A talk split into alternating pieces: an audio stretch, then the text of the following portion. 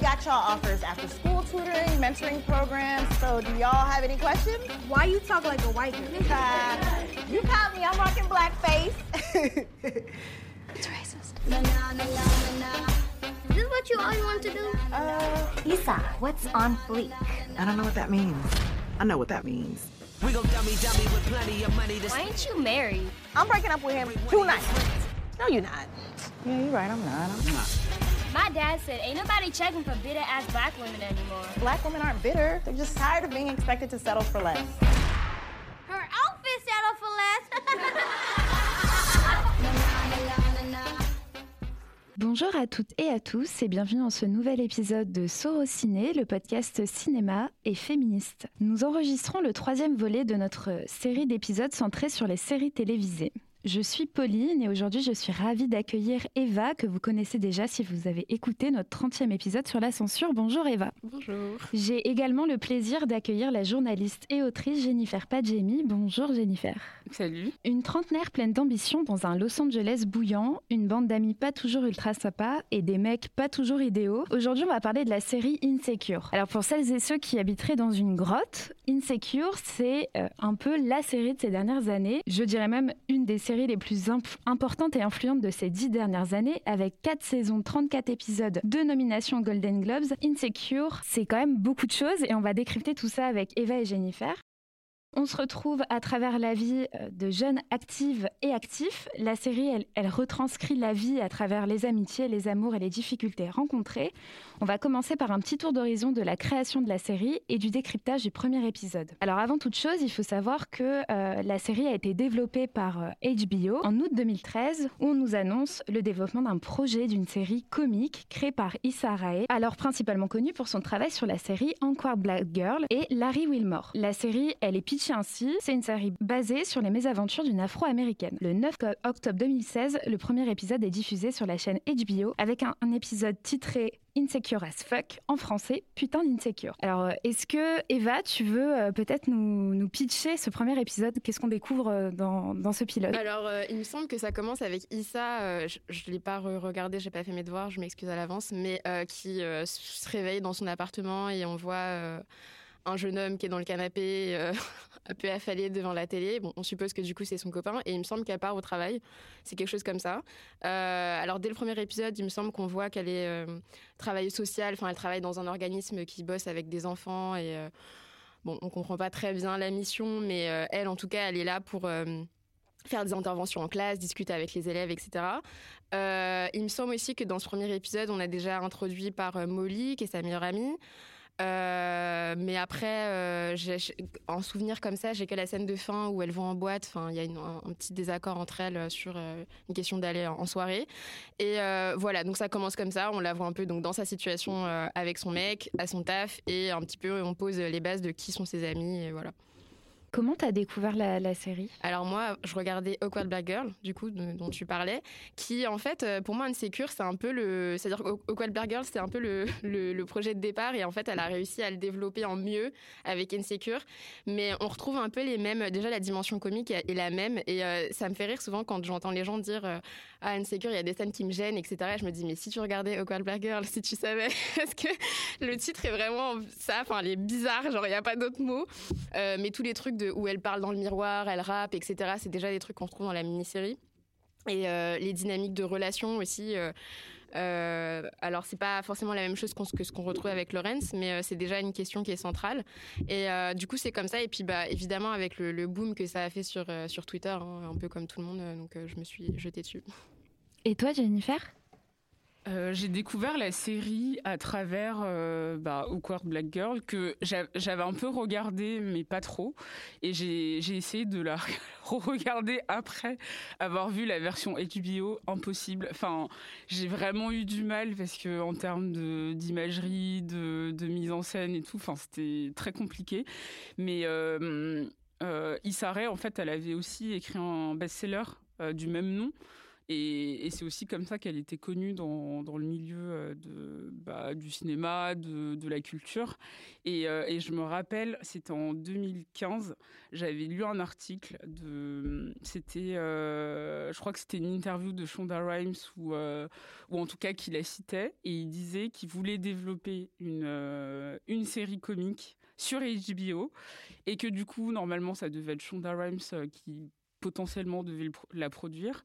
Et, euh, et, donc, il disait que c'était euh. Euh, la continuité de Awkward Black Girl, etc. J'étais trop excitée et j'attendais tous les mois pour savoir où, est-ce que c'en était. Et, voilà, et un jour c'est sorti et tout de suite j'ai accroché parce que je trouve que dès le premier épisode, on comprend qu'il s'agira de la vie et des galères d'une femme noire de fin de vingtaine, qui, euh, qui est partagée entre ses amitiés, ses amours, son boulot.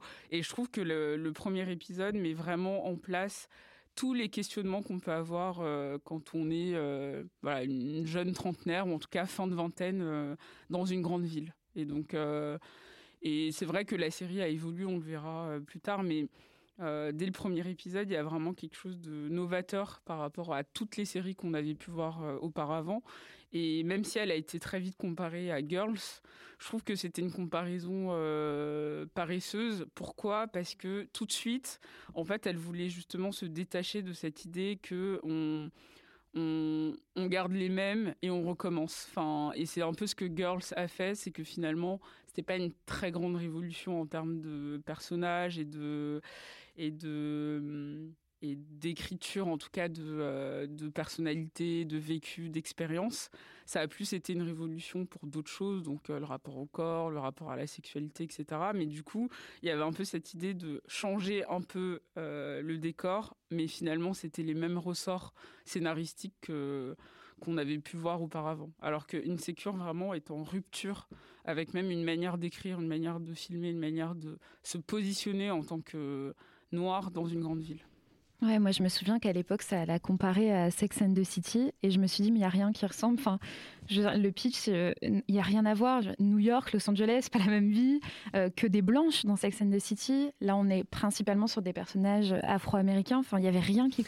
Je pense que la question de Sex and the City, parce que je, je l'ai vu plusieurs fois moi aussi le Sex and the City of Millennials, mm. Black Millennials du coup. Je pense que c'est dans la manière de le consommer plutôt.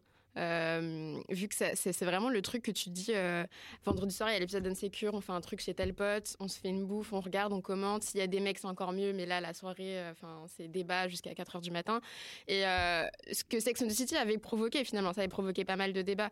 Donc, forcément, il faut se remettre euh, en contexte, c'est-à-dire que c'est pas la même classe sociale, c'est pas les mêmes vies, c'est pas. Mais il y a plein de gens qui peuvent relate, en fait. Et c'est ça qui est important dans, dans, avec Insecure, en fait, et qui fait son succès, je pense. Mmh.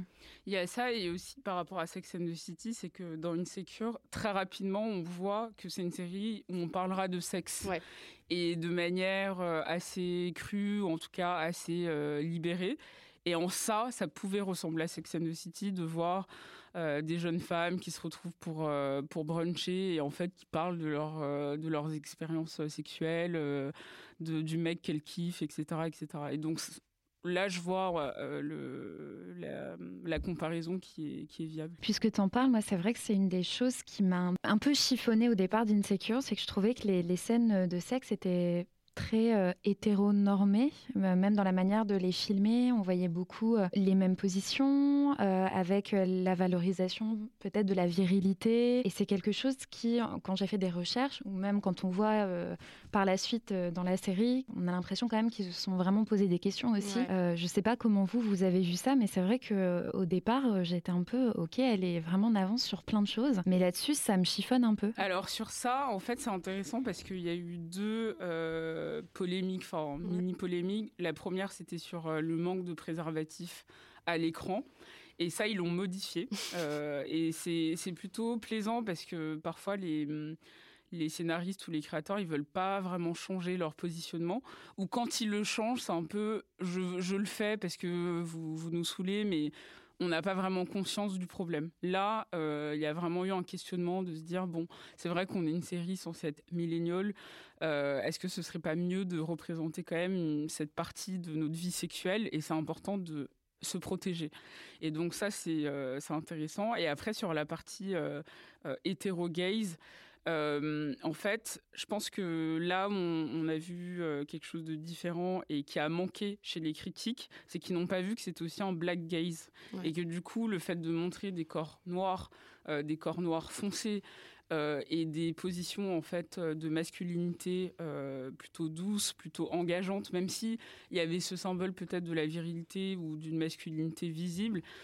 C'est rare en fait de voir des hommes noirs aussi dans des positions de sexualité où il y a vraiment une tension intéressante entre les deux et c'est pas forcément l'un qui domine sur l'autre.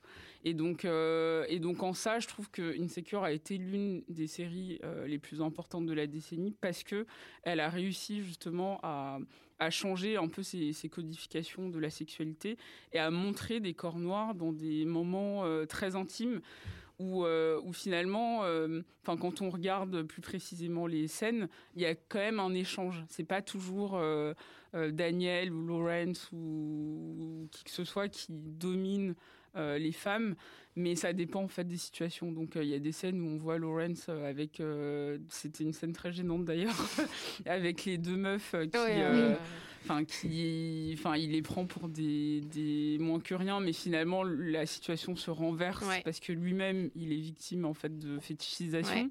Donc ça c'est aussi intéressant de, de, le constater. Et après moi ce qui pouvait me gêner c'était parfois une espèce de pudeur euh, mêlée à une audace. Enfin, on comprenait pas trop où elle voulait se situer. Et je me rappelle, c'était le moment où elle voulait, euh, je crois, elle fait une fellation à Daniel et en fait, il lui crache dans. Enfin, c'était, en fait, c'était gênant et en même temps, je trouve que ce qui est bien en y repensant et en la revoyant cette scène, je me suis dit, mais oui, parce qu'en fait, c'est aussi la gêne qu'on peut vivre euh, dans, la réalité. Donc, et je me rappelle, il y avait plein de critiques qui avaient dit oui, euh, en fait, c'est une série qui se veut audacieuse, mais en fait, ils sont un peu ringards, c'est hyper dépassé comme, euh, comme scène. Et en fait, non. je pense qu'il y a, il y a plein de gens qui vivent ça. Et il n'y a rien de plus réaliste que d'avoir des, des moments de sexualité où on comprend pas trop ce qui se passe, où c'est gênant.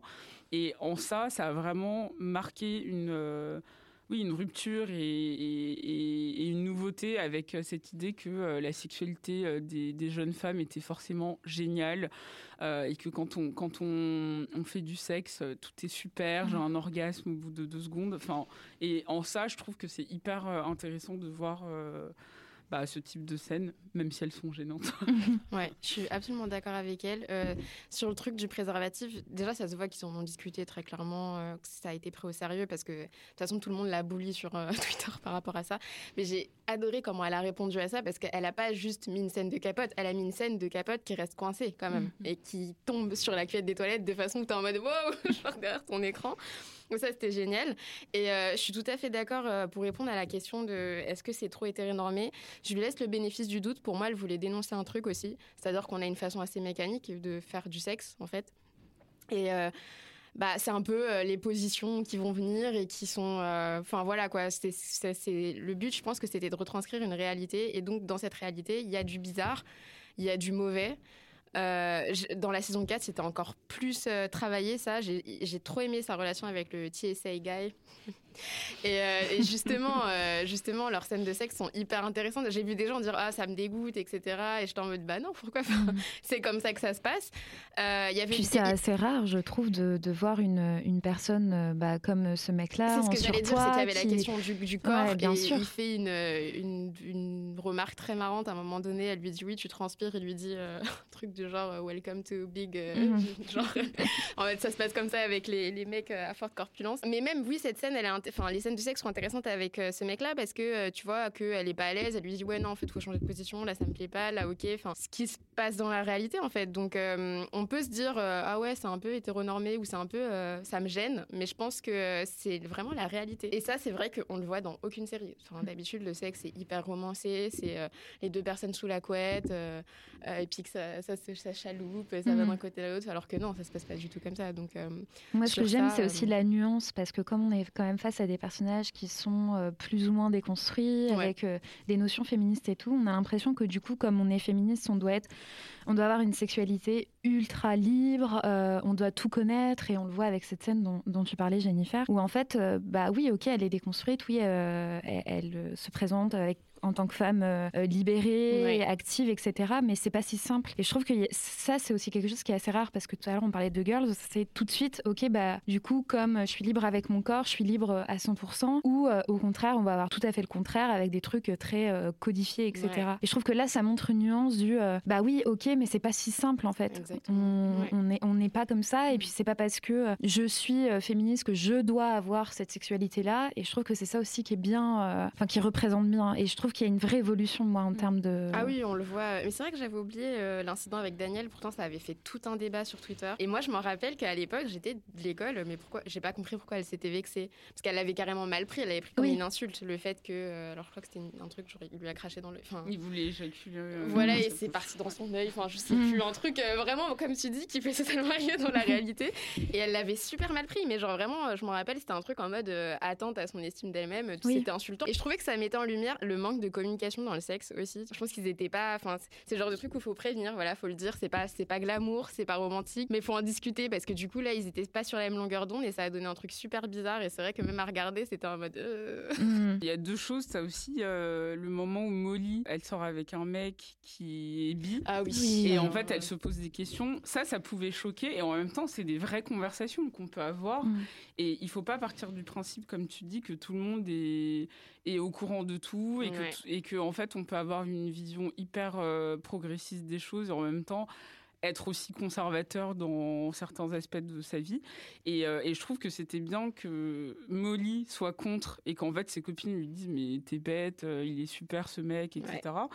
Et l'autre truc aussi, c'est que euh, je trouve que dans les relations sexuelles, souvent dans les séries, notamment des femmes noires, en fait, il y a cette idée que les femmes noires, elles sont, elles sont toujours très, très actives, très chaudes, euh, très, euh, enfin, peu farouches en fait. Et, je trouve que c'est important de pouvoir montrer aussi des versions un peu plus euh, émielleuses et euh, innocentes et naïves en fait d'une sexualité de femme noire parce que en fait quand est- enfin quand Issa dit du coup dans la série elle est, euh, elle est choquée que, que le mec lui éjacule euh, dans la face. Bah, en fait, c'est une manière aussi de montrer sa personnalité, qui n'est pas qu'une personnalité euh, euh, toujours extravertie, toujours, euh, toujours euh, chaude en fait euh, sexuellement. Elle a le droit aussi d'avoir une forme de pudeur, une forme de timidité face à ça. Donc je trouve que ça, ça humanise aussi euh, d'une certaine manière. euh, bah, des stéréotypes qu'on nous a long- longtemps, longtemps servi. Donc, euh, bah, je vous passe les détails, euh, Jézabel, euh, enfin,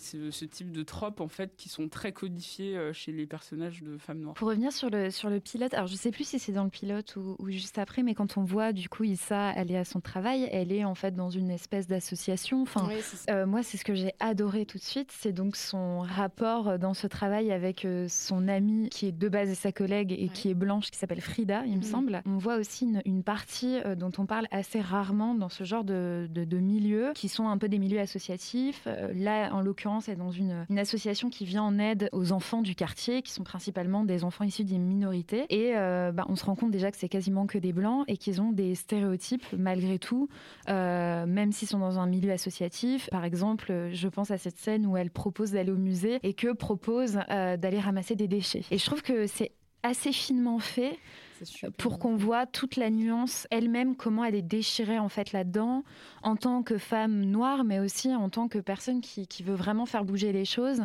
et qui se retrouve, alors même qu'ils sont dans le même milieu, face à des personnes qui euh, ne comprennent rien en fait. Ouais. Moi, je relate totalement à ça parce que j'ai bossé et je continue de bosser dans des institutions qui euh, aussi euh, sont, censées travailler dans le, sens des minorités et qu'au final, c'est super blanc. euh, et je trouve que ce qui était bien mis aussi en avant, c'était cette charge mentale. C'est-à-dire que c'est pas que sa relation avec Lawrence qui est lourde, c'est son taf aussi. Où tu fais ce genre de taf parce que tu as envie d'aider et de te sentir utile et d'aider ta communauté. Et en fait, tu te rends compte que c'est pas du tout ce que tu fais. Tu participes à un truc de bonne conscience pour des personnes blanches et privilégiées qui euh, euh, sont là un petit peu pour se faire mousser, mais pas trouver de réelles solutions. Et euh, oui, il y a l'exemple du musée, il y a aussi l'exemple où elle, elle, euh, elle propose une sortie à la mer. Oui. Et qu'on l'a enfin, en mode. Bah non, enfin alors que, enfin je veux dire c'est des gosses quoi, oui, la, la mère ils vont kiffer, enfin mais comme c'est des enfants noirs tout de suite, tu vois, faut que ce soit dramatique, faut que ce soit et puis il y a toujours cette idée que c'est ces enfants là qu'on doit euh, avec lesquels on doit faire tout le travail euh, contre la discrimination, contre la pauvreté. Vous parlez à des gens qui vivent ces réalités là, c'est pas à eux qu'il faut faire tous ces ateliers et tous ces projets euh, d'aller ramasser des déchets ou je sais pas quoi. Donc en tout cas, enfin sur ça, moi ça m'a beaucoup touchée personnellement parce que enfin ouais c'est un vrai poids dans la vie de tous les jours la question du travail. C'est aussi un truc qu'on retrouve pas beaucoup dans les séries. Euh, glamourisation du travail à mort. euh, je pense à tout ce qui est séries type Avocat, euh, Suits, The Good Wife, etc. où euh, on te montre ouais la, la meuf qui est passionnée par son truc. Et la boss lady un peu. Ouais, et puis voilà, enfin, et ça c'est intéressant sur toutes les saisons. Issa, j'ai bien aimé que ce soit une femme qui soit proche de la trentaine et qui soit perdue et qui, qui est encore dans le processus de se trouver. C'est important de le voir aussi parce que c'est la réalité de beaucoup de femmes en fait, plus que des working girls, boss girls, etc. Enfin, Mhm. Oui, je trouve que c'est aussi rare de voir des personnages qui sont dans ce genre de, de milieu euh, Ouais. professionnel. Moi, oui, aussi. Je Alors pense que, c'est l'une des rares fois en fait où, Il y a tant à dire, ouais, ouais. Si, c'est vrai que là, comme ça, de mémoire, euh, bah oui, souvent, on va montrer des trucs un petit peu plus élitistes, un petit peu plus, ouais, encore une fois, euh, glamour, sexy, tu vois, avocat, machin et tout. Que là, je suis travailleuse sociale tout de suite, c'est moins. Mais je trouve que ça fait partie aussi d'une génération. Je Ouais. pense que, euh, quand on- enfin, en tout cas, notre génération, entre les 20 et les 30 ans, on est plus ou moins actif dans ce genre de choses, de Mm. plus en plus d'ailleurs, euh, en se disant, bah voilà, on, est face à plus ou moins pareil au, au, au monde, euh, l'écologie, le racisme, Ouais. le sexisme, etc. Et on veut faire quelque chose. Et parfois, bah, on se retrouve face à des, des choses auxquelles on ne pensait pas. Quoi. On se Ouais. retrouve dans, comme envie disais, dans dire même tout le temps. Et euh, c'est un truc aussi euh, que les gens prennent pas en compte parce que souvent Issa elle est un peu dépeinte comme la meuf du père. C'est la meuf elle est du père, tu vois. Mm. Alors que je trouve que c'est pas elle est pas tellement du père. Je trouve qu'elle est elle essaye de trouver une situation à ce souci là de institutionnel et systémique où elle voit que ça marche pas et que c'est pas là qu'elle va pouvoir faire quelque chose pour les gens de sa communauté. Et quand on arrive à la bloc party, c'est toute une réflexion qui part de ça aussi. Mm. Donc quelqu'un de perdu, il fait pas ça tu vois. Et euh, je trouve qu'on lui, enfin, ouais, les gens étaient, les gens, Molly était dur avec elle, parce que les gens ont plutôt défendu Issa sur la fin, mais Ouais. quand même en début, les premières saisons, je pense que Ouais. tout le monde était d'accord pour dire. euh, Ouais, elle est du père, quoi. Alors que moi, ça me vexait. parce que Je me dis, je me Mhm. reconnais Je vachement en elle, quand même.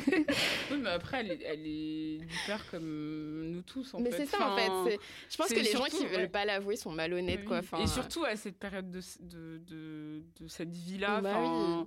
Charnière entre la fin de vingtaine, début de trentaine, tout le monde est du père. Tout le monde se dit est-ce que j'ai choisi le bon métier? Est-ce que je me dirige vers le, les, les bonnes choses? Est-ce que machin Est-ce que ceci?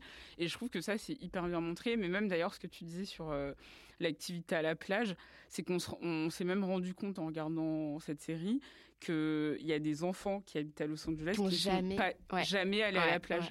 Et en fait, je trouve que c'est c'est aussi la première fois qu'on voyait un Los Angeles un peu moins euh, glamourisé, Ouais. un peu moins. euh, c'est ni le, c'est ni les bas-fonds de Los Angeles, mais c'est pas non plus Hollywood. C'est euh, un peu l'entre-deux. voilà, le, le quartier qui est en pleine gentrification, mais où il y a quand même de la pauvreté, etc. Et ce qu'elle montre au boulot. C'est hyper important parce que tout le monde le vit à partir du moment où tu ne fais pas partie de la majorité. Mm. Et du coup, ce truc de constamment euh, devoir euh, faire placer ses idées, devoir euh, bah, même être victime de racisme ordinaire, enfin les petites phrases, les petites agressions, etc. Et, et c'est bien qu'ils aient, ils aient mis en relief en fait Molly, qui elle, elle a un métier beaucoup plus prestigieux, beaucoup plus enfin qui rentre dans les codes un peu de ce qu'on a déjà vu dans les séries, mais qui elle aussi galère. C'est que c'est pas Ouais. si simple aussi pour elle, et c'est c'est bien de voir que à un moment de leur vie leur- et de leur amitié, leur vie professionnelle va avoir un impact assez fort sur comment elles se perçoivent l'une et l'autre. De ah mais toi t'as réussi euh, donc t'as rien à dire, toi tu galères t'as rien à dire, Ouais. alors qu'en fait toutes les deux elles sont perdues. Et ça je trouve que c'est bien montré. Puis Issa d'ailleurs paye la frustration de Molly parce qu'en plus, enfin, elle passe un, un cabinet euh, totalement euh, à 100% afro-américain où bah, tu penses que tout de suite ça va être plus facile, mais elle, elle garde des biais aussi de ce qu'elle a vécu avant. Donc elle est dans son truc vachement solo, vachement perso, un peu euh, je vais prendre les cas intéressants et, et puis ça se retourne contre elle finalement. Et c'est marrant parce qu'ils en parlent pas.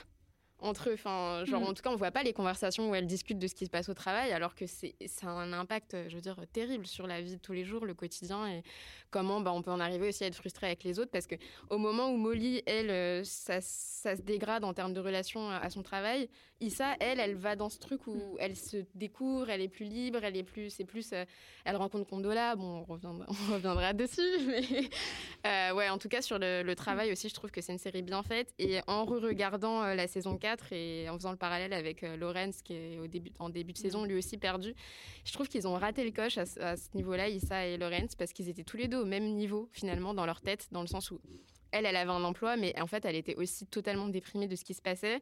Et lui, il était bah, sans emploi, mais il essayait même plus, quoi, complètement découragé, alors que les projets, il les avait. C'est juste que il lui manquait bah, la motivation. Et puis, euh, je pense, euh, il y a toute cette question aussi, voilà, encore une fois, d'être une personne noire, on est vachement victime du syndrome de l'imposteur. Je pense que beaucoup plus que la, normale.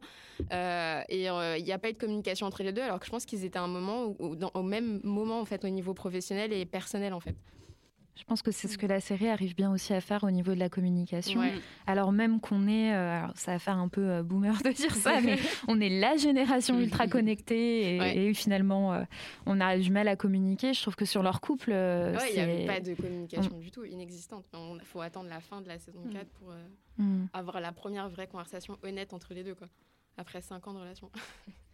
Et pour, euh, pour juste euh, revenir à Molly, ce que tu disais sur le travail, je trouvais ça vachement bien, euh, par exemple chez la psy, qu'elle en parle et qu'elle lie ça à sa, sa vie privée. On a tendance à dire il y a la vie au travail et la vie privée, mais en réalité, le, Mm. ça n'existe pas à aucun moment et surtout, ça dépend aussi des professions. Tu dis, bon, bah ça, voilà, c'est au travail et là, c'est ça, parce que parfois, tu fais des insomnies à cause du travail, Ouais. t'es, t'es- t'es de mauvaise humeur à cause du travail et ça peut enfin, avoir de vraies, réelles conséquences sur ta vie dite privée. Et je trouve que le insérer aussi euh, une thérapeute, Mm. c'était un peu le truc qui manquait pour vraiment avoir la globalité de ce que euh, la génération des 25-30 ans peut vivre actuellement avec euh, justement cette démocratisation du psychologue ou, de la, ou du thérapeute Mm. qui euh, au final aujourd'hui euh, là où peut-être que nos parents c'est un peu dramatique d'aller voir un psy aujourd'hui on se rend compte que la plupart des gens y vont peut-être au moins une fois dans leur vie et, et je trouvais ça vachement bien aussi d'avoir euh, pareil Ouais. encore une fois une, des nuances et Bah pareil, je trouve que c'était super bien abordé. euh, c'était bien en fait de mettre la psy à ce moment-là et de le mettre avec Molly, parce que souvent on a un peu ce truc de t'as des problèmes, va voir un psy. C'est pas aussi facile que ça, parce qu'on se rend compte qu'en fait devant sa psy elle ment, elle dit pas tout. Euh, finalement, en fait, elle a ce même mécanisme qu'elle a avec les autres d'avoir honte et donc de raconter les vérités qu'à moitié. Et euh, je trouve que ça aussi, il faut le montrer, parce que souvent, on montre euh, la personne qui va chez le psy, oh là là, et ça y est, elle est libérée. Et c'est, et pas toujours ça, parce que, enfin, faut- faut- il y a déjà un travail dans sa tête à faire avant d'aller voir un psychologue. C'est déjà déconstruire tout soi-même tous les, trucs dont on a honte, les trucs qu'on qu'on n'arrive pas à vocaliser. Et euh, c'est pas juste aller voir un psy qui va nous permettre de faire ça. Et c'est intéressant parce que sa psy, elle la voit qu'un temps. Puis après, quand ça va pas dans son sens, elle arrête le truc. Et on voit que quand ça marche plus avec Andrew, bah là, elle reprend une, une session. Enfin, c'est intéressant, euh, ça aussi, euh, parce que je pense que c'est la réalité de plein de personnes, en fait. Enfin, comme tu le dis, je pense qu'effectivement, il y a peut-être beaucoup de personnes qui ont pensé ou qui ont déjà fait la démarche d'aller voir un psy. Maintenant, ça ne veut pas dire que ça s'est bien passé Mm. et que ça les a aidés. Parce que ça demande une préparation euh, énorme mentalement. Pour axer un petit peu notre analyse, on, on a sectionné en tout cas des épisodes qui nous paraissaient importants d'aborder, notamment l'épisode 5 de la saison 3, qui s'appelle en français Genre perché. Les, les VF des titres, je, je ne sais pas. Enfin, ils ont vraiment, euh, pour le coup, titré. euh, ouais. Et donc en anglais, I Like, c'est un épisode qui, pour vous donner un petit peu euh, la différence, il a été vu par euh, 563 000 spectateurs et spectatrices lors de sa diffusion, comparé au pilote qui était à 371 000. Donc c'est vraiment une série qui a euh, été dans la progression en termes de visibilité. Je pense aussi qu'effectivement, là où par exemple euh, Sex and the City, il n'y avait pas les réseaux sociaux, aujourd'hui on a les réseaux sociaux, on en parle beaucoup. Moi-même, j'ai connu Insecure grâce aux réseaux sociaux et parce que beaucoup de gens en parlaient et j'ai rattrapé un petit peu le coche. Donc je pense que ça, ça aide aussi, même quand on parlait de euh, insérer des choses auxquelles euh, la Writers Room n'a pas, euh, n'a pas pensé. Il y a une prise en compte aussi de ce que le public attend ou les retours des- du public. C'est un épisode qui a vraiment vraiment fait énormément parler, puisqu'on retrouve euh, les quatre copines à Coachella. Donc il y a déjà un, souci entre euh, Issa et Molly, elles sont vraiment embrouillées. Enfin après, ça commence vraiment à, chauffer entre les deux, où elles arrivent plus à s'entendre, elles arrivent justement plus à communiquer. Et elles décident de partir en week-end, donc avec leurs deux amies qu'on voit assez souvent, Tiffany et Kelly, qui sont principalement leurs deux amies les plus proches. Et c'est un épisode qui, bon déjà, est pour le coup très euh, californien, puisqu'on les retrouve dans euh, l'un des festivals les plus importants du monde. Et je pense qu'en tant que Français, on a tous euh, bavé devant les photos des influenceurs sur Instagram qui partent à Coachella. donc ce fameux grand festival dans le désert qui a toujours un line-up incroyable. Et ben, on les retrouve dans ce festival. Alors ça va être un épisode où il va y avoir vraiment pas mal de, de, de, choses qui vont, qui vont se passer, plus ou moins drôles d'ailleurs. Bon, qu'est-ce qu'on peut en dire déjà de cet épisode ben, Le truc important dans cet épisode, c'est que c'est là où on a introduit par deux personnages qui vont être super importants par la suite, c'est Nathan et Andrew. Donc Nathan qui va être, euh, enfin une relation, Issa va avoir une relation avec Nathan et, Andrew qui est le meilleur pote de Nathan va avoir une relation avec euh, Molly par la suite. Donc c'est on est introduit euh, par ces deux personnages et c'est super, c'est super intéressant parce que Issa, jusque-là, elle est un peu en galère. Enfin, il y a eu des histoires euh, assez euh, bancales après Lorenz, notamment avec Daniel, etc. Là, c'est un peu le moment où elle, euh, elle arrête tout ça. Et elle rencontre du coup Nathan, où il y a cette scène où ils sont dans l'espèce de roue et, mm. et qui font, bah, ils font leur bail en fait. Et tout le monde était un peu en mode waouh, c'était un peu le truc de l'épisode. Et euh, Andrew, ce qui est intéressant aussi, c'est qu'au début, Molly est super hostile à lui parce qu'en fait, il est asiatique. Et euh, ça, je pense que c'est assez euh, intéressant aussi de le montrer parce que bah, elle est habituée à sortir avec des hommes noirs.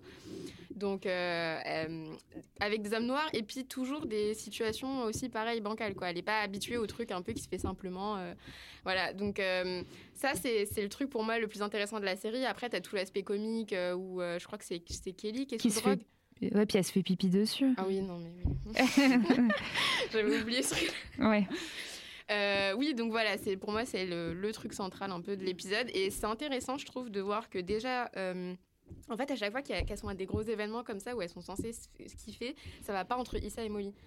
C'est intéressant parce que c'est la même chose à la block party en fait euh, la saison d'après et en fait on voit déjà c'est vrai que j'avais oublié ce truc là qu'elles étaient en bif à cet épisode là mais en fait on, on voit que dans toute la série je veux dire, l'issue de leur relation, ça peut qu'être une embrouille en fait, parce qu'il mm. y a trop de, non-dits déjà entre les deux et, euh, de petites tensions comme ça. Euh, que tu comprends, enfin, qui sont pas qui sont jamais démêlées, jamais mm. elles en parlent franchement en fait. Moi, ce que j'ai trouvé intéressant dans cet épisode, c'est que c'est la première fois dans la série qu'on a vu euh, son impact culturel. Pourquoi? Parce qu'elle elle utilisait un événement dont tout le monde a parlé, donc Bechella. C'est le moment où Beyoncé, elle est arrivée, enfin, elle était programmée à Coachella et, et c'était mais incroyable pour plein de gens et notamment pour euh, des les communautés afrodescendantes. Et, euh, et en fait, je trouve que Insecure, ça a toujours été un peu la série qui est euh, par des noirs pour tout le monde. Mm.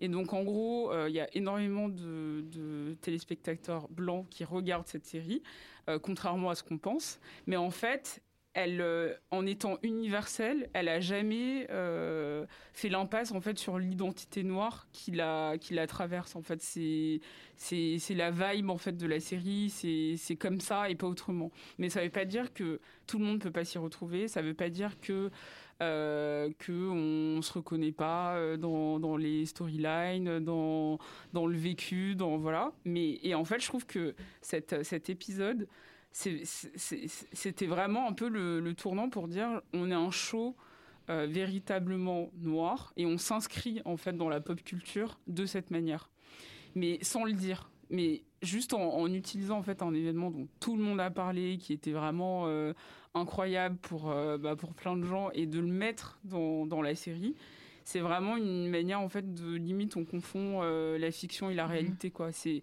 et, et, je crois que c'est vraiment à partir de ce moment-là qu'il y a eu un shift aussi dans la conversation médiatique où d'un coup en fait c'était la série qu'on voulait voir tous les week-ends on voulait commenter, on voulait savoir ce qui allait se passer, etc., etc. Et que du coup, euh, ouais, ça a vraiment été un, événement en fait dans, la culture et dans la vision que les critiques et même les téléspectateurs avaient de la série. Je rebondis, ça me fait penser à un article, alors je me souviens Ouais, plus, c'était je- quel média. Je pense qu'on parle peut-être du Ouais. Men où Issa dit euh, J'ai pas écrit ce show pour les hommes, j'ai pas écrit ce show pour les blancs, j'ai écrit un show à propos de ma vie telle que je la conçois et celle de mes amis. Et c'est vraiment ce qu'on. C'est vraiment une série sur la vie. Alors, c'est pas la Mm. vie de tout le monde, mais c'est ça qui est intéressant. Et je pense que pour la première fois, on est face à un processus inversé c'est que, effectivement, c'est 61% de public euh, blanc, il me semble, sur la série. Je, je mettrai l'article Voilà. effectivement américain Ce qui est assez un chiffre ouais. assez euh, Ouais. conséquent quand même. Et pour, pour une fois, on est dans ce process- processus inversé où nous, toute notre vie, on a grandi devant des séries télé où on n'a pas les Mm. codes. Ça nous ressemble pas, c'est pas notre représentation, mais on regarde, on consomme et on apprécie ou on n'apprécie pas. Et là, pour, une fois, ça inverse la tendance, c'est-à-dire qu'on on met des personnes blanches en face de codes qui comprennent peut-être pas, mais au moins, c'est, enfin, je veux dire, elles, elles s'adaptent pas, elles se rendent pas plus à l'aise, elles se rendent pas. Et il y a plein de choses comme ça. Effectivement, je trouve qu'à partir de l'épisode de Coachella, elle, elle s'insère dans une culture afro-américaine pour le coup, où euh, il y a, il y a un, un certain type d'humour qui, je pense, n'est pas forcément compris par les personnes blanches, et c'est pas grave. Euh, mais je pense à tout ce qui est. euh, quand elle insère des épisodes d'une série euh, s'appelle Find La Toya, Mhm. euh, où en fait elle fait une espèce de, de critique, euh, enfin c'est c'est gentil, hein, c'est un peu moqueur de ce type d'émissions qui sont vachement regardées, euh, pas que par les Afro-Américains. Enfin, je veux dire moi par exemple, j'adore regarder euh, euh, Real Housewives of Atlanta, etc. Après il y a les déclinaisons et c'est totalement euh, le ton satirique de ces de ces séries et c'est un truc vachement consommé par les Afro-Américains et, euh, et c'est, même si c'est subtil, tu vois, ils sont devant la télé et puis tu vois un petit peu des extraits truc, elle le met, tu vois. C'est vraiment pour dire ça fait partie de nos vies, c'est partie de ce qu'on consomme et, euh, et c'est bien. C'est, moi, ça, moi ça, me, ça me tue de rire ces scènes, mais c'est vrai que si on comprend pas les codes, tout de suite on se dit bah pourquoi c'est là euh, qu'est-ce, que- qu'est-ce que. Voilà quoi. Je mettrai l'article parce que c'est assez intéressant. Ouais. Bon, en France, évidemment, étant donné que nous n'avons pas le droit euh, de faire des, euh, des études Ouais, euh, par euh, voilà de ouais. exactement, on n'a pas le droit parce qu'ils ils estiment que c'est séparatiste, etc. Mais euh, aux États-Unis, ils ont le droit et du coup, euh, il y a effectivement des chiffres qui montrent que finalement, il y a énormément de, de blancs et de blanches qui regardent.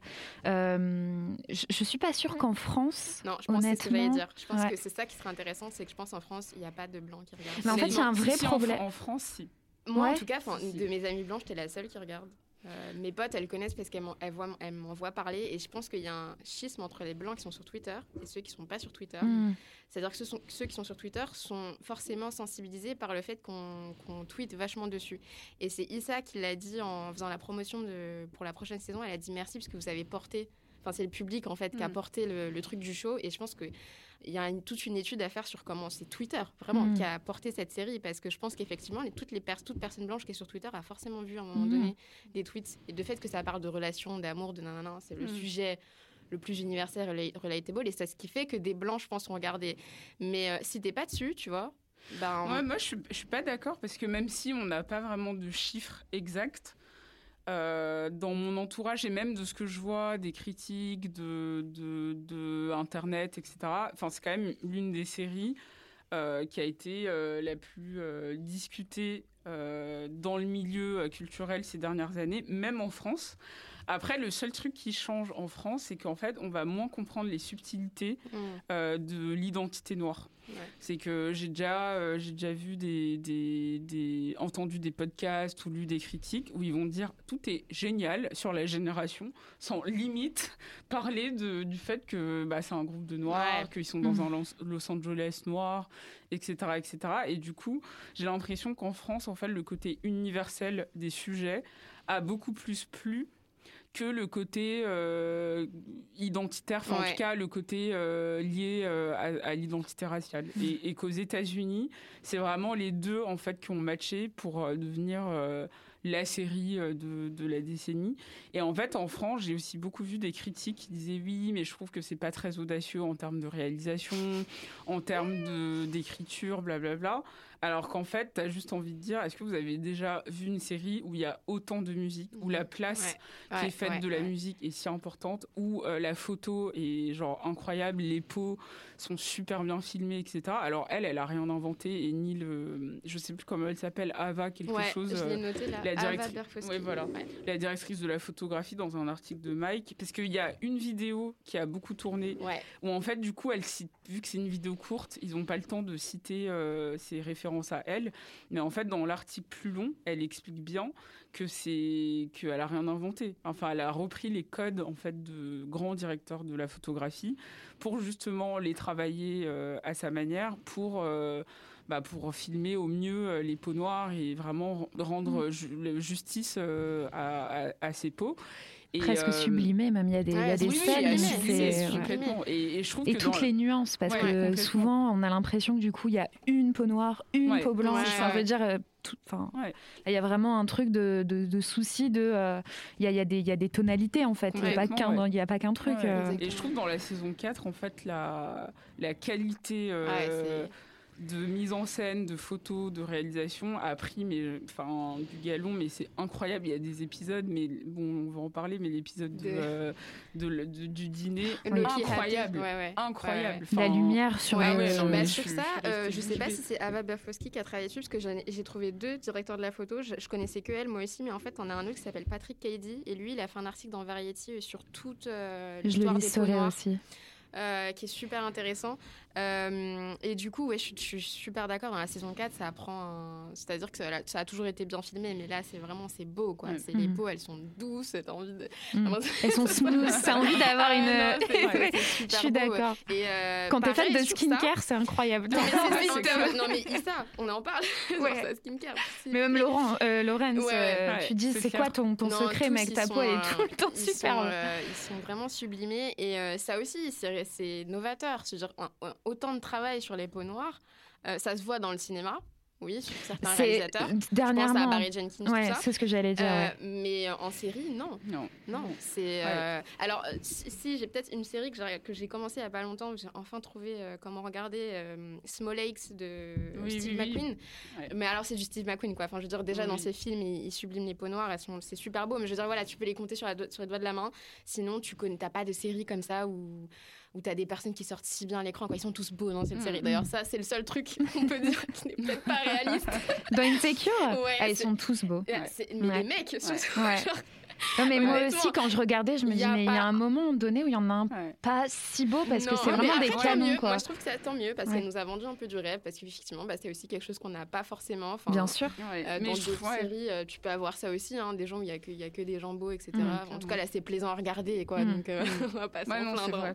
Mais je trouve, je trouve qu'ils sont tous beaux, mais de manière accessible. Tu Oui. vois, c'est des, personnes euh, Qu'on peut croiser. qu'on peut croiser dans certains milieux. Tu vas à une soirée, tout le monde est beau. Ouais. Enfin, à Paris, quoi. T'as pas besoin d'aller à Los Angeles. C'est ce Oui, qui les genre, rend tout le monde est beau, tout le monde est bien habillé. euh, Enfin, surtout dans, dans, dans les milieux afro, etc. Enfin, il n'y a rien d'étonnant en fait de voir euh, des gens beaux. Après, on peut reprocher aussi, euh, voilà, est-ce qu'un jour on aimerait voir une série avec des gens peut-être un peu plus moches Ouais, c'est ça, Un- c'est un que peu plus- c'est une fausse, c'est un faux Ouais. défaut parce que Oui. tu vas pas te plaindre Voilà. du fait que les Écoutez, gens euh, sont moi, ça me va. hein, euh. euh, Ouais. mais mais j'ai j'ai déjà vu ces- des tweets comme ça où des gens qui disaient non mais réalistiquement vous avez vu tous les mecs qu'elle se tape genre qui s'est tapé autant de BG dans sa vie et je trouvais que c'était intéressant quand même de- Ouais. de- d'en parler parce que c'est vrai que mais tant mieux j'ai envie de dire good for you Issa Ouais, ouais. En même temps, tu vois, même s'ils sont beaux, je trouve que ce qui est grave bien euh, montré dans, dans la série, c'est que Issa elle change tout le temps de coiffure. ouais ça Elle a- c'est et et d'ailleurs, il y a un article super sur la styliste de la série où justement elle explique qu'est-ce que ça veut dire, pourquoi elle porte ce genre de t-shirt, pourquoi elle évolue aussi en matière de style. Et finalement, on voit que depuis le début, euh, son style a, a évolué parce Ouais. qu'elle va mieux dans sa Mhm. tête, elle va mieux dans sa vie, elle sait où elle va, etc. Et en fait, c'est aussi très réaliste de montrer. euh, alors, personne se coiffe autant dans la même journée. par contre, mais, oui. voilà, donc, euh, ça, c'est pas trop si t'as réaliste. pas de mais- coiffeuse voilà, mais dans le sens où, voilà, quand je, quand je connais plein de gens moi-même, quand j'ai mes cheveux, enfin ça dépend des, des fois, mais j'aime bien tester des coupes, j'aime Ouais. bien un jour tu peux me voir avec des tresses, le lendemain avec euh, un chignon, le surlendemain avec euh, je, je sais pas trop quoi. Et du coup, ça, je trouve qu'elle a vraiment montré en fait le quotidien de, de jeunes en fait euh, qui travaillent, qui sortent, qui euh, qui rentrent pour se changer. Après, ils vont euh, dans un bar. Après, Ouais. le lendemain. Enfin, et ça, en fait, je trouve que même les rituels qu'ils ont, aller au restaurant, aller en soirée, faire des les, les, les, les cinémas en plein air. Enfin, Mm. en fait, c'est notre vie. ouais C'est Mm. c'est clairement notre vie et il n'y a rien de plus réaliste que ça. Et c'est pour ça, je pense que le public est aussi divers parce que à un moment donné, même si euh, une fois qu'on arrive à enlever en fait la couleur de peau, bah du coup on regarde une série comme n'importe quelle série Ouais. comme nous on l'a on l'a fait quand on était plus jeune c'est qu'à un moment donné tu- au début tu réalises même pas trop qu'ils sont tous blancs et après c'est en grandissant tu dis ah oui il y a peut-être un problème parce que personne me Mhm. ressemble Ouais. mais ça veut pas dire que C'est pareil en tant que femme, Oui, quand il y a que voilà. des héros. euh, Enfin, je veux dire, on s'est jamais posé la question. euh, Breaking Bad, par exemple. oui voilà euh, c'est ça je- voilà, il y a personne qui. Exactement. Ouais. Par contre, à l'inverse, des fois, j'ai déjà entendu non, je regarde pas Orange is the New Black parce que c'est que des meufs ou, c'est ça ou Ouais, ce genre de choses. Et là, on se dit, euh, nous, on s'habitue en fait. Donc pourquoi toi, tu t'y Ouais. habitues pas? Et je pense que c'est pareil pour euh, si jamais tu es une personne blanche et que tu regardes Insecure. En l'occurrence, c'est mon cas. Mm. Euh, je ne dis pas que je vois pas les couleurs, mais enfin, je veux dire, oui, j'ai conscience qu'il y a des choses qui m'échappent. J'ai conscience que ce sont des personnes afro-américaines et que je suis française et blanche. Donc évidemment qu'on n'a pas la même vie et, et qu'on n'est pas face aux mêmes choses. Mais je trouve quand même qu'il y a toujours, enfin, c'est un vrai débat, ça, je pense, et qui n'est pas que sur Insecure. Du bah oui, ok. Enfin, quand on voit par exemple Orange is the New Black.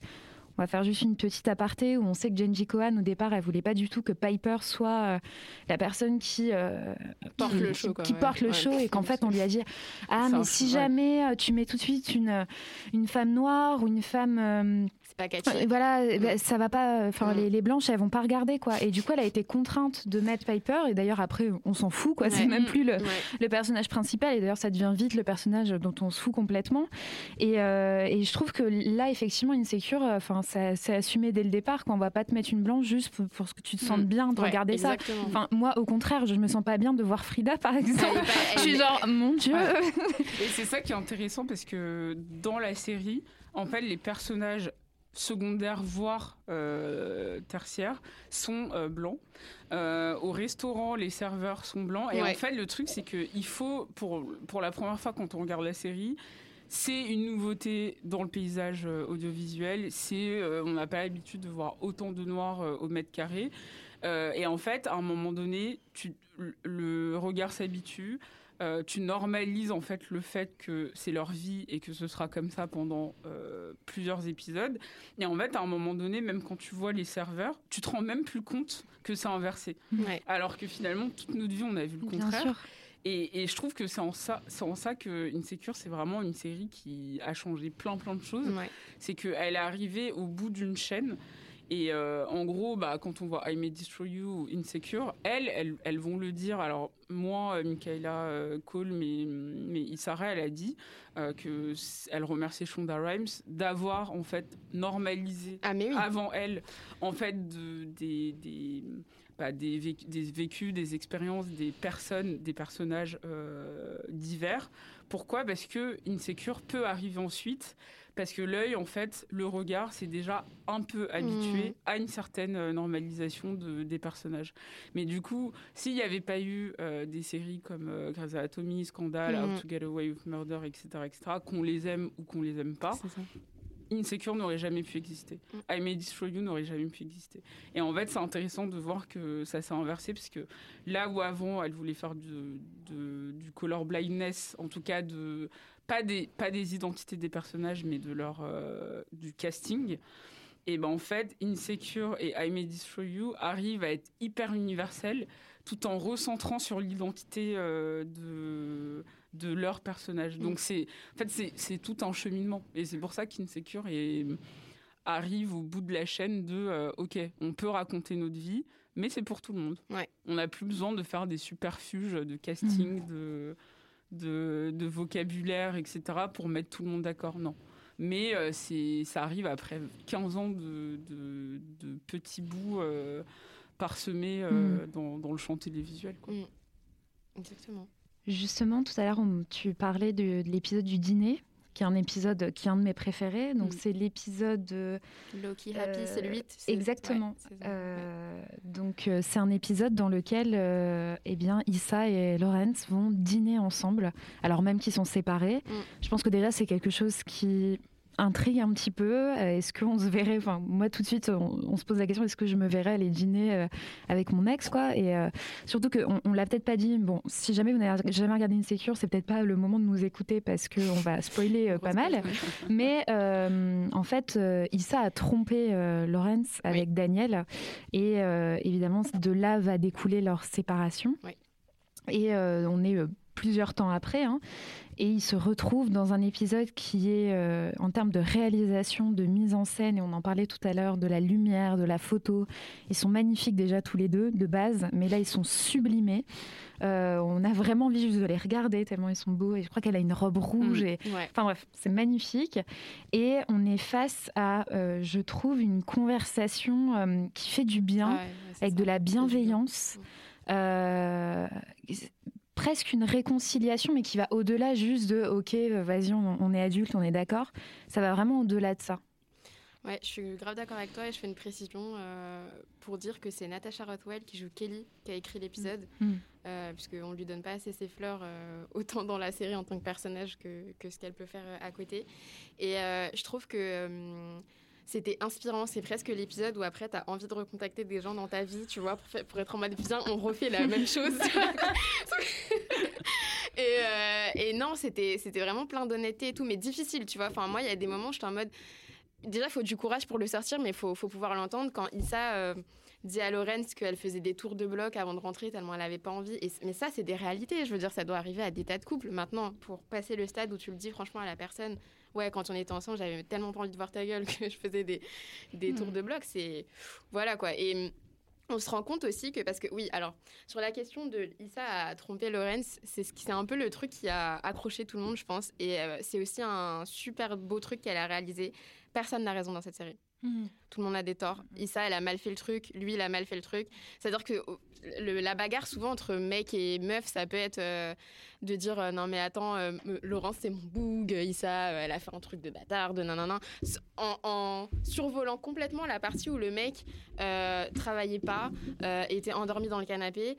Moi, il y a une scène qui, me, à chaque fois, me me pince le cœur, c'est quand euh, elle a, c'est dans la saison 4, c'est euh, Thanksgiving ou Noël, je sais plus, elle est avec son frère au restaurant et il Mhm. parle de, de cette situation avec Lorenz et elle dit euh, j'ai l'impression que cette, cette, c'est la nouvelle copine de Lorenz, puisqu'à un moment donné Lorenz sort avec une, une autre meuf, elle dit ouais je les vois au restaurant puis je- il a payé pour elle et tout et enfin moi il a jamais payé de toute notre relation et elle dit j'ai l'impression qu'une fille a à récupérer les bénéfices de, de ce que moi j'ai bâti avec lui. Et ça, je pense que c'est un truc euh, vécu aussi par plein de nanas, du fait que la relation dans la vingtaine fait que. Et euh, c'est une blogueuse euh, britannique, Oloni, euh, qui appelle ça les girlfriend fluffers. C'est-à-dire que tu construis le mec pour quelqu'un d'autre. Ouais. Bon, généralement pendant ta vingtaine. Ouais. Ça arrive Construit et déconstruit derrière sur, Voilà, sur plein en de bah, sujets. après, et- il va mûrir, ouais. il va se comporter comme, comme il aurait dû se comporter avec toi, mais avec quelqu'un d'autre. Et ça, c'est. C'est dur, Pensez-y les meufs quand vous sortez avec un mec et- déconstruit. Il y en a eu une avant vous Non, qui l'a déconstruit. Et quand tu assistes en direct, tu dis à ton mec Ah, tu vas pas me- on va pas se quitter tout de suite, tu attends au moins 5 ans. Le temps que je bénéficie de ce que j'ai travaillé. Et après, tu fais ce que tu veux.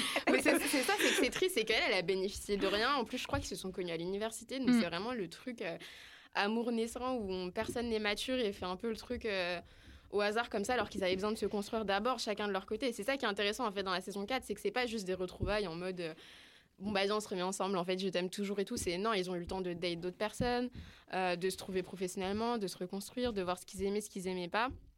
Et là c'est une vraie conversation en mode on a mal fait le truc. Donc c'est pas reprendre un truc, c'est reconstruire quelque chose, c'est reprendre à, zéro en fait. Et, euh, ouais, je, trouvais que c'était super bien fait. Il y a plein de gens qui étaient en mode oh non, je suis pas pour qu'elle se remette avec Lorenz, elle a tellement avancé, mais je le vois pas du tout comme un comme un recul de se remettre avec Lorenz parce que tu, tu vois que même en termes de communication, et ça c'est une catastrophe, hein, franchement, euh, que c'était pas qu'avec Lorenz, hein, c'était avec Daniel, c'est avec Molly, c'est elle elle sait pas parler et en fait euh, dans cet épisode où elle dit franchement ce qu'elle pense, c'est bien de la voir vraiment poser les cartes sur table et se dire bon bah là à partir de là, tu sais que si elle a un truc à lui dire, elle va le faire, tu vois. Ce qu'elle ne faisait pas jusqu'ici. donc. Ouais, non, cet épisode était incroyable. Et puis, c'était vraiment la pause, tu sais, qu'il fallait, parce que ça arrivait pendant euh, les manifs Black Lives Matter, etc. Ah oui, oui, oui. Et ça faisait vraiment une espèce de, tu sais, de parenthèse enchantée où tu avais l'impression que c'était un rêve. Tout est beau, tout est, tout est lent, doux. Et, euh, et en fait, on peut facilement se reconnaître parce que euh, toi, tu te dis au début euh, que, que tu ne vois pas forcément être avec ton, revoir ton ex, etc. Mais là, en fait, on parle d'un ex de 5 ans avec qui tu as construit ta vie, avec qui tu as vécu. Et je pense, moi, si un jour je me sépare de mon copain avec qui j'habite et enfin, ça fait un moment, je sais qu'on se reverra un, un jour. Après, il faut le temps qu'il faut pour. Bah, pour penser ses blessures, pour passer à autre chose, etc. Mais c'est totalement réaliste de Mm.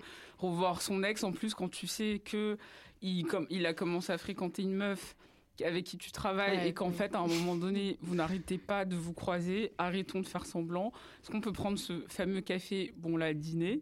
Donc dîner, on sait que ça allait mal finir, hein, parce que c'était pas un café... euh, Bah, surtout l'épisode d'avant, il me semble que c'est quand il commande sa story ou un truc comme ça. Non, c'est enfin il y a un truc comme ça et t'as la chanson Case of the Ex. Oui, voilà, c'est ça. C'est ça, ça. ouais. C'est ça.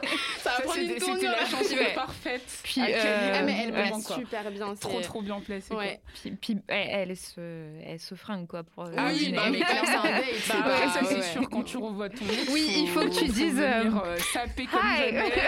Même si tu sais que tu c'est pour prendre un café, ah c'est un défilé. Là c'est euh, le gala, mais justement je trouve qu'ils l'ont bien montré parce que c'était un peu gênant quand ils se sont retrou- retrouvés au début. Ouais. Et après, en fait, c'est comme s'ils s'étaient jamais quittés, c'était hyper naturel. Et ça faisait sens en fait. Ouais. Après, le seul truc que moi j'ai pas aimé, c'est l'épisode d'après. J'étais persuadée que c'était la petite parenthèse et qu'après Ouais. c'était fini. Elle nous a fait Quand ascenseur j'ai vu qu'ils émotionnel. étaient, euh, qu'ils pensaient se revoir et qu'en fait ils pouvaient plus se lâcher, j'étais qu'est-ce qui se passe là? Ouais, moi aussi. C'est ton ex, il Ouais. reste dans le placard, Ouais. dans le tiroir. Tu peux pas retourner avec lui après Puis tout ce ça, que fait. ça enlève presque un truc à l'épisode en fait C'est euh, ça, en du fait. dîner. Mm. Et du coup, mes, mes, mes limites, euh, je pense que dès la première saison, quand ils se séparent, on sait qu'il y aura cet épisode. On savait pas quand, mais on savait qu'il y aurait cet épisode parce que c'est obligé. Ils se sont, il y a tellement de choses qui se sont pas dites. Ouais. Euh, et en fait, c'est intéressant de voir que finalement, ils se, c'était des actes manqués. Ils étaient en dépression tous les deux, ils étaient pas bien dans leur vie tous les deux. Et en fait, quand ils se confient lors de cet épisode, c'est genre ah mais moi aussi en fait. Et du coup, on aurait dû se parler. Ouais. En fait, c'est cette série, c'est la série et de l'amitié et de la communication. Ah mais tellement. C'est pas une série sur l'amour ou des jeunes ou des non. C'est vraiment une série sur qu'est-ce que qu'est-ce qui arrive quand on communique pas, qu'est-ce qui se passe dans nos vies amicales quand on quand on n'arrive pas à se parler quoi? Et je trouve que cet épisode était mais il est incroyable. En rentrant, je vais le revoir. Ouais, mais oui, oui, non, mais vraiment. Mais euh, même si euh, c'est vrai que ça peut enlever le, le- le fait que ça continue après derrière et que t'es en mode bah. Ok, Euh, je pense que pareil, c'est un peu une réalité aussi, c'est-à-dire qu'il y a énormément de gens qui souvent euh, pensent ce truc de la deuxième chance, mais pourquoi pas Et bon, on va pas se mytho, 80% du temps, ce genre de truc, ça va dans le mur. Et là, on se rend compte que ça va aller dans le mur parce que, bah, Condola, euh, voilà. Euh, mais justement, c'est intéressant aussi parce que bah, ça fait partie, je trouve, un peu euh, aussi des 20, 20, 30 ans, ce truc de euh, et si je réessayais avec cette personne avec qui euh, j'ai grandi, j'ai tant partagé, et puis bah, en fait, tu vas réessayer, mais ça, ça va se casser la gueule parce que soit vous allez être confronté au même problème parce que vous n'avez pas parlé. Eux, en l'occurrence, ils ont parlé, mais finalement, ils se font, ils se font rattraper aussi par leur passé quelque part, puisque Condola revient et va lui dire qu'elle est enceinte. Donc, bon, on Mm. suppose qu'ils vont pas pouvoir continuer, sachant que je reviens sur cette, cette phrase qu'elle dit où, où elle dit J'ai l'impression que cette meuf récupère tous les bénéfices de tous les fruits de mon travail. Je vois pas comment c'est acceptable de rester avec quelqu'un qui, euh, enfin, tu vois, je pense qu'elle se voyait avoir son premier enfant avec lui, tu vois, parce qu'ils ont eu toute leur Mhm. première fois ensemble, parce que voilà, tu vois, le premier appart, le- la première longue relation, et finalement, bah, enfin, je veux dire, non, c'est, je, je pense que c'est mort, tu vois, ils vont pas, ils vont pas se remettre ensemble après ça. Mais euh, c'était bien de le montrer, je pense, ce, ce truc un peu de ce moment où ça repart en mode lune de miel et pff, bam, tu te prends le mur Ouais. euh, salement. Bon, après, Ouais, Il y a tout un que- épisode Ouais. où ils sont euh, ch- chez lui, je crois. Ouais. Euh, on les voit sur le canapé, euh, ils font l'amour, ils mangent Ouais. des sushis. Enfin, vraiment, il y, a un- y a un vrai truc. où Ouais, on se retrouve, c'est génial, c'est euh, c'est magique, quoi. Ouais. Et puis après, il y a effectivement cette révélation euh, où même nous, on fait non. Ouais, non, mais moi, en Enfin, voilà. Ah, tu crois que tu t'es débarrassé de la Ouais. fille? Et là, Mais tu- ce que j'ai bien aimé aussi dans cet épisode, c'est que euh, là où on voyait euh, Issa totalement euh, perdu pour tout, quand Nathan, en fait, il essaie de lui faire, de, de lui dire non, mais nous deux, il se passe un truc, Ah oui. etc. J'aime bien le fait qu'elle soit sûre d'elle Ouais. et que même Lawrence et elle, ils savent en fait que ce qui se passe, ça les regarde, ça les concerne. Et même nous, en tant que téléspectateurs, je pense qu'il y a un peu ce truc de genre, ça sert à rien que tu ton avis. Parce Mais que tu c'est sais ça, pas en ce qui se passe dans leur vie, dans, dans leur relation. Tu sais pas, en fait, à quel point ils sont heureux de se retrouver. Et je trouve que ils étaient hyper fermes, en fait, des deux côtés. Alors qu'à chaque fois, je les soupçonnais, même quand ils sont marchés. Je me dis, non, mais lui, il va encore lui sortir un truc. Il va lui dire, oui, je ne suis pas prêt parce que mon boulot, Ah, mais moi aussi, hein, au début, je ouais. l'attendais. Et que- quand Il est hyper dit, non, engagé. mais on peut, on peut faire un truc à distance. Ouais, ouais. Puis on a grandi avec Carrie et Mr. Big qui était insupportable là-dessus. J'en peux plus quoi. Je suis en train de revoir la série justement Ouais, avec non, mon non, non, copain qui découvre. On est que à la première, euh, deuxième saison parles de... Sex and the ouais, ouais. Et je n'en peux déjà plus quoi de lui. Ouais. Je l'ai déjà vu. Hein. Je suis Alors vraiment, je n'en peux plus de ce Sex and mec. the City, tu vois, j'en pouvais plus des deux. Oui, Pourtant, moi j'ai grandi ouais. en étant Ouais. fan de Carrie et là, avec maintenant que je suis grande, je me dis mais qui Mais enfin, moi, c'est surtout que je me dis, et je crois que c'est toi qui avais euh, tweeté ça. Enfin, on est vraiment euh, mis dans le, dans le délire que l'amour, ça doit mal se passer. Ouais. Donc, elle reste avec tout le temps, quoi. Ouais. Et tu fais, mais, mais enfin, le mec, il veut pas s'engager, euh, il te présente pas, il est insupportable avec toi, il, euh, il bégaye pour dire je t'aime alors que ça fait deux ans que vous êtes ensemble, il va se fiancer à une meuf qu'il vient Ouais. de rencontrer. Enfin, Même se marier. Ouais, oui, oui, oui, oui, oui, enfin Ouais. voilà, il y a vraiment tout Mais ce c'est vrai que j'avais ce même sentiment. Je me suis dit, euh, à un moment donné, ça va lui tomber dessus, va lui dire bon, Ouais. c'était bien Oui, sympa. mais, voilà. euh, Bah et j'ai bien aimé le fait qu'ils soient vraiment certains de leur euh, de, de ce qui se passait et même s'ils n'avaient pas forcément de nom euh, à mettre dessus ou quand elle va voir Nathan elle lui dit non mais en fait je je sais que tu crois que je suis pas sûre ou que c'est pas clair mais c'est très clair dans ma tête ouais. et ça je trouve que ça montre aussi grave la progression de bah, de leur vie et de la Mhm. série et de l'écriture, etc. Et j'aime bien aussi le côté quand Condola euh, se ramène et qu'elle dit qu'elle est enceinte. Ça, c'est le côté drama. Je trouve qu'il manquait euh, à Insecure parfois. Ou même si c'était comique, même si c'était. euh, Enfin, il y avait un côté très réaliste, etc. Il manquait le drama que moi j'adore et c'est pour ça que j'adore Fonda Rhymes, c'est pour ça que j'adore les séries. euh, Enfin, que des gens négligent.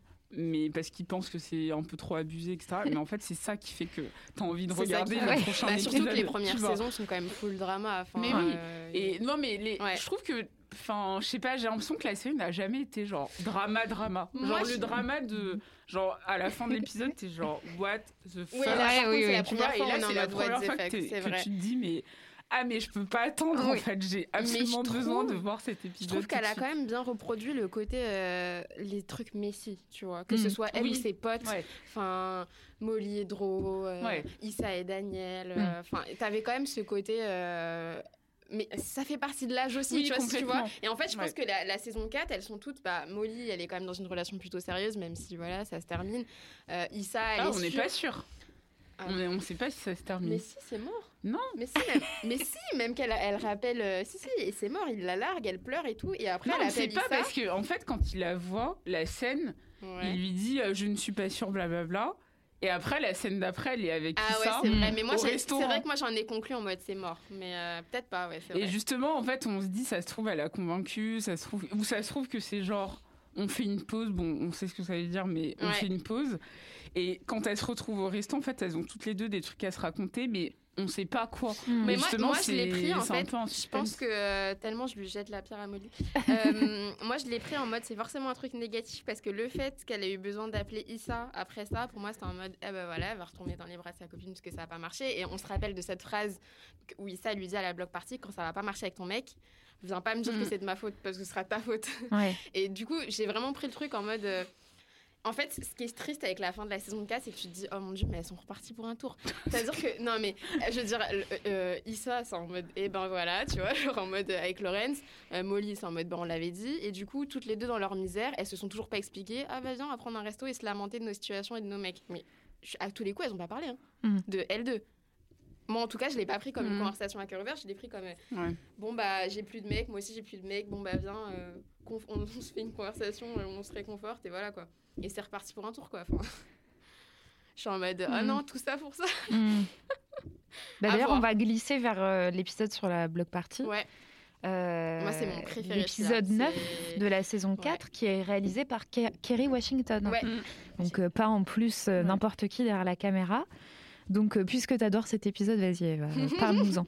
Alors, l'épisode de la block party, euh, en fait, c'est un épisode qu'on on sait qu'il va arriver pendant toute la saison, parce qu'à chaque fois, à chaque euh, épisode de la saison 4, tu as trois mois avant la block party, deux mois avant la block party. Et d'ailleurs, la, la série commence en nous faisant comprendre qu'il va y avoir un bif entre Molly et Issa et en fait on revient pas dessus pendant tous les tous les huit épisodes et au, au neuvième épisode c'est là où il y a les clashs quoi donc du coup c'est la consécration du projet d'Issa qui voulait organiser un truc euh, dans euh, sa commune dans son quartier euh, où elle invitait des artistes euh, pour performer Euh, il y avait des petits stands des machins etc là aussi c'est super intéressant parce qu'elle aborde subtilement le truc un peu gentrification au début il y a que des blancs elle est en mode où sont les noirs Qu'elle aborde juste avant, désolée de te couper, Ouais. parce qu'on la, on la voit notamment prendre des, de la street food avec Nathan, justement, où elle va manger un tacos ou quelque chose comme ça. Et elle, euh, elle parle justement du changement dans le quartier euh, dans le quartier. Mm. Et d'ailleurs, c'est des images que j'adore. On est vraiment sur euh, des images de, de rue, quoi, où on voit les magasins fermés, d'autres reprendre. Je pense Mhm. que quand on est dans une grande ville, on voit ça. Parfois des petites boutiques qui ferment et puis à la place, c'est une grande marque qui va reprendre. Ouais. Et je trouve que c'est quelque chose qui est enfin, assez relate justement de, de ce quartier qui change, et là d'autant plus, puisqu'elle parle notamment du fait que la population euh, afro-américaine, eh ben, elle, elle part, Mm. et c'est la, la, la population blanche, et je pense que ça vient aussi d'un autre problème, c'est qu'on va encore repousser et repousser euh, la partie afro-américaine et des minorités à l'extérieur de la ville pour que la ville finalement soit quasiment bl- que blanche. Voilà, ouais. Et euh, ça, c'est quelque chose qu'on voit dans à peu près toutes les grandes Oui, villes on du a la même chose ici. hein. Enfin, Voilà. Moi, j'habite à Cergy, euh, c'est pareil euh, Oui. par rapport à quand j'étais petite et maintenant ce que c'est en train de devenir. Exactement, et en on- fait, ça on- recule on encore. Le message, c'est bouger, quoi. Faut vraiment- Mais dans la série, on le voit quand même depuis le début Ouais. qu'elle parle de Oui. Elle est gentrification. super, Et en fait, la block party, c'est un peu une mise en abîme aussi de l'impact de la série, vu que la série a gentrifié le quartier. Ouais. Enfin, c'est genre mé- complètement méta, mais du coup, dans la série, il y a un peu de gentrification. Mais le succès de la série a complètement gentrifié euh, le quartier. Et du coup, aujourd'hui, à Inglewood, euh, T'as plein de, de... Alors, t'as aussi bien des, des, des personnes afrodescendantes qui sont... euh, qui ont déménagé à Inglewood, mais c'est aussi devenu euh, un truc vachement hype. Ah Il y a ouais. beaucoup de blancs. Euh, t'as plein de boutiques qui ont ouvert et elle-même, elle a ouvert un café. D'accord. ça arrête dans la C'est intéressant, ça. Ah Et, ouais. euh, mais le, son café, justement, c'est un peu une manière de. euh, genre, je, plutôt que je vous laisse gentrifier et que ce soit que des, d'autres Mm. communautés qui viennent, en fait, je vais gentrifier moi-même en ouvrant un café. Et en, bah, en, en engageant, je crois, il y a pas mal de serveurs noirs. Enfin, il y a vraiment une- un parti pris de Mm. dire on n'a pas envie que ce soit juste un énième café euh, de coworking, mais euh, de, de mettre en avant, euh, je crois, des, des, des artisans noirs, etc. Et du coup, enfin, c'est tout un, tout un truc. Et je trouve que la block party résume bien Ah, mais Ah, totalement. mais euh, l'impact aussi je savais de la, pas ça, de mais la série. effectivement. Moi non plus. Parce qu'il y a la question des sponsors aussi. Je sais pas si vous avez remarqué, mais dans Oui. les sponsors, il n'y a pas que des Afro-Américains. Elle a été obligée d'aller chercher Mm. dans la poche. des- Et ça, c'est pareil, c'est un truc.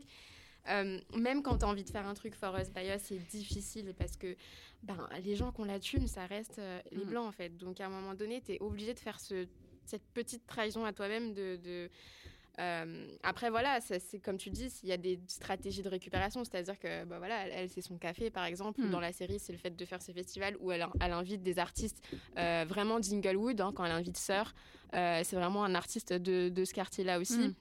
Quand elle invite Vince Staples, euh, etc., qui sont des, euh, des super bons artistes, euh, euh, c'est aussi, hein, je pense, un, un, un truc de, voilà, c'est pour nous, par nous, euh, mais en même temps, ça a été un petit peu financé euh, dans la Mm. poche de sponsor, euh, voilà, ça, ça fait partie du jeu, mais elle le montre, quoi, elle est, pas, elle est transparente par rapport à ça, ça c'est cool.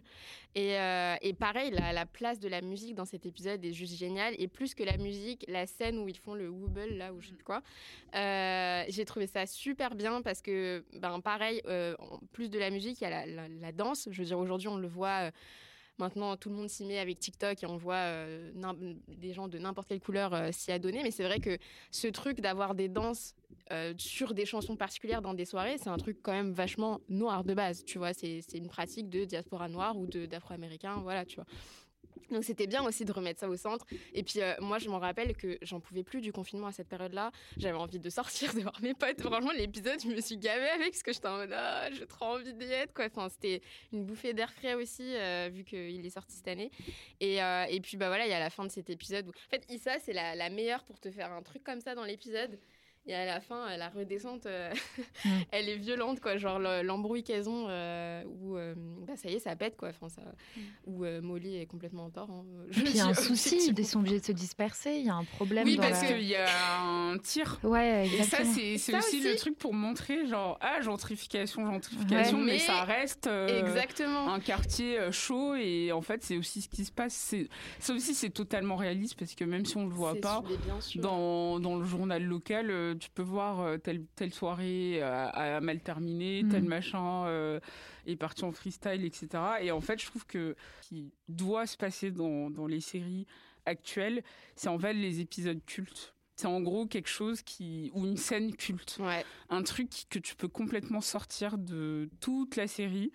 Et en fait, c'est culte. C'est même si t'as pas regardé la série, tu sais, euh, tu sais qu'il y a eu une dispute, tu sais que c'est ces deux meufs qui se parlent plus, tu, enfin, tu sais qu'il s'est passé quelque chose. Et en fait, je trouve que Insecure a vraiment réussi à entrer dans le paysage médiatique aussi grâce à ça, grâce en fait à à des images en fait qu'on voit et que certaines personnes je pense n'ont jamais regardé la série et ça, les, ça, ça leur a peut-être donné envie mais ils savent en fait qui est cette, cette meuf Issa Rae, euh, qui est cette meuf Molly tout le monde en a parlé pendant genre une semaine team Molly team Issa Ouais, ouais, et bah oui, ça je trouve qu'ils ont euh. vraiment réussi avec cette dispute qui en plus est géniale Ouais. j'adore les disputes euh, de films et de séries parce que je trouve ça Bah, c'est le truc dont tu parlais, le drama. Là, Ouais, tu, vois, tu voilà. le sens à la mais fin. mais c'est pas du Puis drama Puis t'es obligé un euh, petit peu de te positionner. Est-ce Ouais, que c'est moi, Ah, mais il y a réagirais full projection. ça. Ouais, de toute ça. façon, cette série, elle est trop drôle parce que déjà, Insecure, c'est tout le monde qui est Insecure et c'est toi-même, le téléspectateur qui regarde quand tu Ah, mais complètement.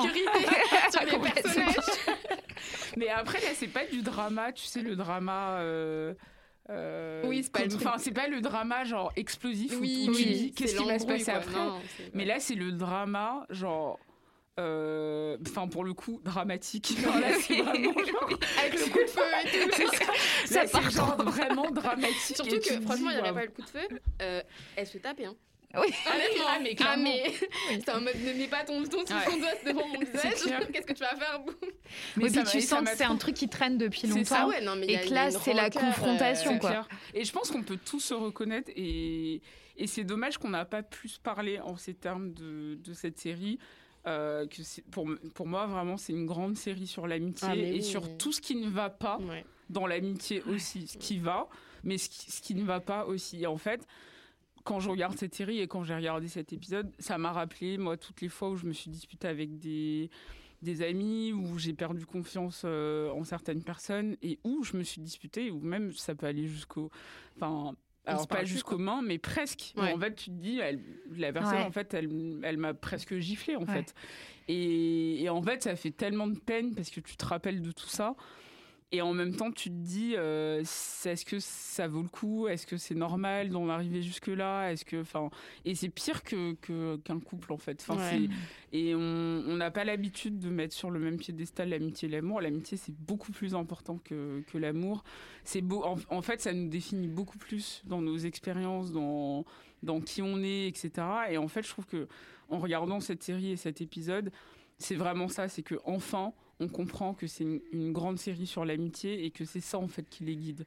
Et, et quand euh, il y a plein de gens qui disent oui mais Kelly et Tiffany on les voit pas assez. Ouais, oui, mais parce qu'en fait Mm. c'est pas une affaire de groupe. Mm. C'est vraiment qu'est-ce que c'est une relation amicale entre deux personnes qui s'aiment mais qui ne se comprennent pas. Mais d'ailleurs, souvent, elles se retrouvent entre Mais les oui, deux. oui, et, ah, euh, Oui, bah oui. Et, Et, et elles se disent, bah, après. comment on Mais, fait, mais quoi. Tiffany et Kelly elles-mêmes ont leur dynamique où à un moment, bah justement, l'épisode de, euh, de la baby shower, Oui, Ouais. ouais. où euh, ça casse aussi. Ouais. et- mais c'est-à-dire qu'en fait, elles n'ont pas la même amitié que Mm, Issa et Molly. clairement. Donc c'est intéressant parce que tu vois les différents panels. Et, et Issa n'a pas la même relation avec Kelly qu'elle a la même re- Mm. relation avec Tiffany. Enfin, je suis d'accord, c'est vraiment une série sur l'amitié. Et c'est aussi important de passer ce message de c'est pas facile, Mm. les amitiés. Euh, la sororité, c'est compliqué. Et la sororité entre femmes noires, c'est compliqué parce que tu sais que c'est tes amitiés qui te portent dans la vie. Moi, je dis franchement, c'est mes amis qui me portent dans la vie et les plus belles relations que j'ai, c'est avec mes amis. Et euh, c'est dur en fait quand tu arrives à ces moments où tu es en mode mais est-ce qu'on doit faire quoi? On doit séparer nos chemins, etc. Et effectivement, tu repenses à tout, tout ce qui a été vécu, mais aussi tu te dis mais comment je survis dans ce monde si j'ai pas à côté de moi ma sœur quoi? Enfin, et, euh, et je trouve qu'elle a bien tapé dans ça aussi parce que c'est pareil, les amitiés entre femmes noires, on les voit pas encore assez à l'écran.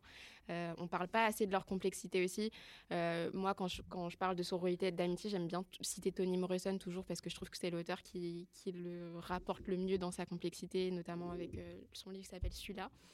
Et que c'est un des premiers livres que j'ai lu en anglais quand j'avais 13 ans. Et pour moi, c'était ouf de voir une amitié entre deux femmes noires comme ça et de montrer que bah, c'est pas tout rose aussi. quoi. Et Mm. donc, euh, pour ça, vraiment merci, puisque même si j'ai cette haine contre Molly, c'est aussi parce que c'est de la projection, je pense. Et parce que je repense à tout ce qui a été raté avec certaines personnes et qui aurait pu ne pas se passer comme ça, en fait, si on avait parlé et Mm. si on avait. Et euh, sur ça, c'est c'est- c'est- c'est un beau, c'est une belle réalisation. Elle, elle y arrive aussi parce qu'il y a un truc euh, qu'il n'y a pas en amour, ou en tout cas pas à ce point-là, c'est qu'elles savent toutes tout l'une de l'autre. C'est-à-dire qu'elles savent euh, comment elles fonctionnent. Je veux dire, à un moment quand ça clash et que Issa elle lui dit oui, mais toi, avec les mecs, t'es pas capable de ça. Et toi, et je trouve que c'est quelque chose qui, pareil, on, on arrive à se projeter en se disant merde, mais oui, je lui ai confié ça, et en fait, ça peut se Ouais. retourner contre moi. Est-ce Mm. que du coup, je dois arrêter de confier ça alors que j'ai besoin de le confier, euh, sachant que ça peut se retourner contre moi? Je trouve qu'il y a un vrai truc là-dedans. Quand Molly, elle, euh, elle est dans la relation avec, euh, je crois, il s'appelle Drew. C'est ça le mec elle- Drôle, Ah ouais. et, et en fait, elle lui explique, mais qu'à moitié. Et quand Issa, elle comprend, elle est super mal à l'aise et elle est pas bien. Et parce que ça va aussi au-delà de euh, qu'est-ce que ça te touche toi personnellement. Et quand elle lui dit, ouais, mais moi, si jamais tu me fais ça, enfin, il y a tout un truc aussi comme ça de, de schéma où finalement, oui, on est amis, mais moi, j'ai mes valeurs, toi, t'as les tiennes. Ouais. et parfois, ça clash, quoi. Mais c'est ce que j'allais dire, c'est que moi, justement, j'ai une autre lecture du truc. Je trouvais qu'elles n'étaient pas honnêtes l'une envers l'autre, alors qu'elles sont hyper proches en même temps. Parce que moi, Ouais. justement, j'ai plus ce côté où je raconte tout à mes potes, mais tout. Mais le problème qu'elles ont, elles deux, c'est qu'elles se jugent. Elles se jugent Puis elle elles-mêmes transforme et un elles peu ce jugent qu'elle l'autre. raconte. Ouais, totalement. Elles édulcorent un petit peu. Surtout Molly, elle édulcore beaucoup. Mais tu vois que c'est pas un truc par rapport à Issa, c'est par rapport à elle. Mm. Parce que quand c'est des choses, bah, par contre, elle a la bouche. Quand c'est pour son père qui a trompé sa mère, quand c'est pour Issa qui est en train de parler Mm. avec Lorenz, là, c'est tout le monde est diabolisé. Mais elle, il faut la comprendre. Faut, tu vois. Ouais, mais ça, c'est c'est aussi très réaliste parce Ouais. que au fond. Euh, Enfin, moi, j'ai- enfin, tant mieux pour toi si t'as des amis super et que ça se passe très très bien. Euh, moi, Big en up fait, aux en- amis en- d'Eva. Je n'ai pas d'amis, je déteste les gens, voilà. Mais, euh, non, non, mais c'est plus que en grandissant, en fait, j'ai de moins en moins d'amis et c'est pas grave et c'est bien. non, ça fait partie de l'âge aussi, fait. je pense. C'est un choix euh, de, de me je dis mes amis, euh, j'en ai pas à 15 non plus. hein. oui, non, mais oui. Mais ce que je veux dire, c'est qu'il y a un truc aussi de. Il y a certaines amitiés, en fait, tu comprends que c'est c'est pas des vraies amitiés, parce qu'en fait, quand tu les vois, euh, tu sens qu'il faut toujours un peu avoir une version améliorée de Ouais, toi-même. ouais. Quand on te demande ça va, tu vas dire oui, Oui. euh, dure Ouais. semaine, euh, mais tu dis rien. Et en fait, c'est comme ça aussi que tu t'envisages le degré de proximité ou d'amitié que tu as avec une personne. C'est qu'à un moment donné, si tu veux pas être toi-même, si tu, tu sens Ouais. qu'en fait, à chaque fois que tu vas dire quelque chose, tu vas être jugé, il y a un problème. Et c'est pour ça que je trouve ça hyper réaliste parce que elles, elles veulent aussi, en fait, euh, en dehors de la confiance qu'elles ont l'une pour l'autre, elles veulent aussi montrer une version d'elles-mêmes qui va à l'encontre des, des attentes qu'elles ont l'une de l'autre. C'est-à-dire l'une, elle pense que qu'elle est complètement perdue, euh, l'autre, elle pense qu'elle n'arrive pas à s'attacher euh, sentimentalement. Du coup, elles veulent pas euh, avoir cette image dans le regard de l'autre. Du coup, quand elles se voient, Elles essayent de parler des bons côtés, Elles veulent de dire prouver à l'une et regarde, à voilà, l'autre. je fais Ah, des mais oui, efforts avec tu un le mec, sens, tu vois. Je... Tu le sens. Je, je- je trouve que elle est, tu le ressens vachement dans l'épisode où hum, Tiffany vient d'avoir son bébé. Ouais. Et euh, D'ailleurs, Molly, une chose euh, aussi qui est bien traitée, je trouve, le ah, postpartum. J'ai pas Sans aimé que ça en devienne un sujet, je Euh, trouve celui que. où elle fugue et tout. Ouais, en fait, Ah ouais je, je trouvais que ça, ça arrivait comme un cheveu sur la soupe Oui. et que c'était genre, oh, on Bah, l'a retrouvé et c'est fini. Finalement- C'est, je sais pas. Ah oui, ok. Je vois Ouais. ce que Enfin, en Je fait, c'était bizarre dire. comme. Mais par contre, le mal-être de Tiffany, je trouve qu'il Ah se oui, oui, bien sur les épisodes. Et, Et je trouve que sans que ça devienne un, un- un sujet principal, c'est assez bien traité pour c'est un clair. petit, su- truc enfin, petit et sujet, euh, ouais, ouais. pas dans le sens c'est pas un Mm. sujet important, Ouais. dans le sens où c'est un personnage secondaire Ouais. et ce sujet-là devient quand même quelque chose. Ah, je suis Ouais, non, c'est clair. Mais c'est, c'est juste, j'ai trouvé que c'était Oui. amené d'une manière un Puis peu. ça se termine genre, un euh, peu. Ouais. Tu vois, euh, mais bon, c'est vrai que c'était important et que c'est aussi euh, ce que peut-être la série n'a pas réussi à faire, mais en même temps, euh, des épisodes de 30 minutes, il y en ça, a tu peux pas 10. tout faire, tu peux pas tout faire, tu es Mm. obligé de choisir. Mm. Mais parfois, elle a manqué en fait de pouvoir euh, euh, visibiliser des sujets de société un peu plus. euh, euh, oui, un peu plus, tu vois, perso, Oui. qui relève de, de- Mm. voilà, là, c'est postpartum, c'est un truc hyper En plus, qui allait pas avec Tiffany, je sais plus comment il s'appelle son mec. Oui, je sais mémoire, plus. mais vous voyez qui c'est. Oui. Euh, on on sait pas ce qui se passe entre ces deux-là. Ouais. C'est Mm. toujours super mystérieux. On comprend pas. euh, On n'arrive pas à euh, déterminer si c'est sain euh, ou pas. est-ce que- enfin, Je me rappelle, ouais. pendant un moment donné, il y avait quand même même une théorie sur euh, Twitter où les gens disaient Ouais, lui, c'est sûr, il a une relation avec l'autre pote de euh, Lorenz. Ouais, ouais. Ah, mais moi, je pensais qu'il avait, que l'une des théories, ce serait qu'il sortirait Tu avec le frère d'Issa. Ah, ouais, que- Je, je me suis dit, pas parce qu'en fait, le frère d'Issa. Mais il y a plein de gens qui euh, disent que ouais, ce mec est, est pas hétérosexuel et que enfin il aurait euh, tu vois euh, des aventures ou en tout cas enfin bref en tout cas il y a un mystère sur cette relation qu'on comprend pas très bien et du coup tu arrives sur ce truc là de post-partout mais c'est vrai que ça je suis d'accord ça arrive comme un t'étais en mode ok Mm. Mais oui, donc du coup, quand elles sont chez Tiffany, à un moment donné, Molly est en mode, on n'est pas du tout en train de parler d'elle, mais elle est en mode, non mais oui, c'est comme moi avec Andrew, euh, non mais vraiment, il, il me soutient à fond dans mes projets et tout, et Taïsa qui est en mode, ah bon, tu sais, et tu sens la, la tension entre les clair. deux, tu vois, genre, surtout que je pense qu'elle la juge pas, mais la façon dont elle se moque de Molly, enfin, fait sa petite blague, Molly l'interprète comme elle est en train de me juger, et ça aussi, c'est c'est un truc qu'il faut adresser, c'est ce truc de passif-agressif, le- Ouais. les fausses blagues, euh, Souvent. les blagues où Mm. en fait t'es en train de te moquer, ou t'es jalouse, ou t'es machin, c'est hyper toxique Ouais. en amitié, vraiment. Et puis parce qu'encore une fois, elle, elle sait des trucs que les autres savent pas, En donc plus, elle en joue en faisant des pics Mm, où tu te sûr. dis t'es sérieuse, enfin, Ouais. c'est pas ça quoi. Ouais. Elle te l'a dit, mais t'es pas C'est obligé clair. de, de. Mais c'est ça qui est fou avec Issa et Molly, c'est que je suis sûre que leur embrouille, elle part forcément d'un truc que Molly a super mal pris, que Issa a dit, et que, Issa, et que Molly a dit un truc que Issa a super mal pris. Et elles sont bloquées sur ce truc-là, qu'en en train de se répertorier sur tout ce qu'elle raconte, Ouais. tu vois. Que tu disais sur le fait de se rendre compte que des fois, tu te rends compte qu'il y a des gens, c'est pas tes amis. Moi, je trouve que Molly, c'est pas l'ami d'Issa. Ouais, mais justement, je sais pas si vous avez remarqué, mais il y a pas mal de personnes qui l'ont défendu aussi. Ouais, et ouais. j'ai repensé Totalement. à certaines choses où c'est vrai qu'il y a ce moment où. Ah, mais Issa, euh, elle a fait des choses. En fait, si ça, il y a- c'est- elle me fait penser un peu à ses amis. C'est triste, mais c'est désolée de dire la vérité, mais tu sais, c'est les amis qui euh, qui te connaissent alors que quand ils ont besoin de toi, mais surtout aussi qui sont toujours genre, c'est les galériens. Je les appelle les Mhm. galériens. Et en fait, je pense qu'on a tous eu des potes galériens, et c'est pas grave en fait de d'avoir des moments dans sa vie où t'as moins de thunes, où t'as pas de travail, où t'es- c'est pas ça le problème. Non, mais Le ouais. problème, en fait, c'est qu'à un moment donné, tu as l'impression que cette personne-là n'a jamais ses shit together et que toi, tu es toujours la personne qui va et la rassurer. Tu lui donnes limite tous les conseils, limite tu lui donnes tous les numéros qu'il faut appeler pour changer une situation. Et qu'après, la fois d'après, rebelote. Tu vois, Mm. elle revient à la charge, etc. Ouais. Et j'ai- pour moi, Issa, elle a toujours été un peu, en tout cas les premières saisons, C'est un peu la galérienne de service où t'es genre, bon, à un moment, est-ce que tu peux genre prendre ta vie en main Ouais. et aussi me laisser faire ma vie, tu vois? Et c'est en ça où je trouve que euh, les gens qui ont défendu Molly, je peux, la, je peux les comprendre. Parce que Molly, à un moment donné, oui, euh, bah, énième projet, euh, nous, il y a des trucs qu'on n'a pas vus euh, face caméra, mais qui font partie de la psyché de, de- de l'écriture du personnage, qui est Issa, elle a un nouveau projet, une nouvelle idée tout- tous les lundis, tu vois. Donc Mm. Molly, Ouais. elle dit ton énième projet de black, de block party, où est-ce que ça va, ça, enfin, ça va aller, etc. Et je pense qu'elle n'a pas confiance en elle et que quand elle arrive sur place, on voit qu'elle est agréablement surprise et, et qu'elle a même envie finalement d'être plus euh, euh, Ouais, voilà motivée, de se dire j'ai envie de la soutenir, Ouais. etc. Et que le shift, c'est quand elle a appris pour Andrew. Et pour le truc d'Andrew, ce qui est bizarre, c'est que à la fois je comprends Molly de genre, Ah, moi, bah meuf, en fait, tu peux, tu peux m'appeler, euh, tu peux passer par moi en fait.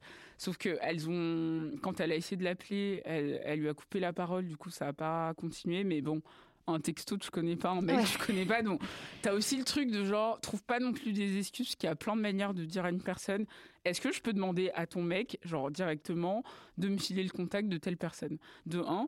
Et de deux, en fait, euh, Molly, d'un côté, t'as envie de lui dire, bah, juste sois content pour ta pote, c'est pas grave, en fait, de la manière par laquelle elle est passée pour. euh, pour arriver à ça. Mais du coup, ça a confirmé ce qu'elle pensait sur Issa. De, en gros, tu peux pas te débrouiller toute seule et tu as toujours besoin de mettre les gens dans ta sauce, en fait. Ouais, T'as moi, je suis pas besoin- d'accord. Non, mais moi, moi, je suis jusqu'à la fin et j'ai dit Team Issa, genre, de manière très, très forte pendant une semaine. Mais avec du recul, je pense qu'il faut comprendre un peu la complexité de. Moi, je comprends, par contre, je suis de- tout à fait d'accord avec toi. De la chose, quoi. Et d'ailleurs, les scénaristes, j'ai un peu de mal avec, euh, avec lui, mais le. Oui, je vois de le qui tu parles. co-créateur. Larry pas- Wilmore. pas C'est le mec Larry qui, à la fin des c'est le épisodes, showrunner. non Le mec à la fin des épisodes, tu sais, quand ils font des discussions. Oui, c'est Larry Oui. Voilà.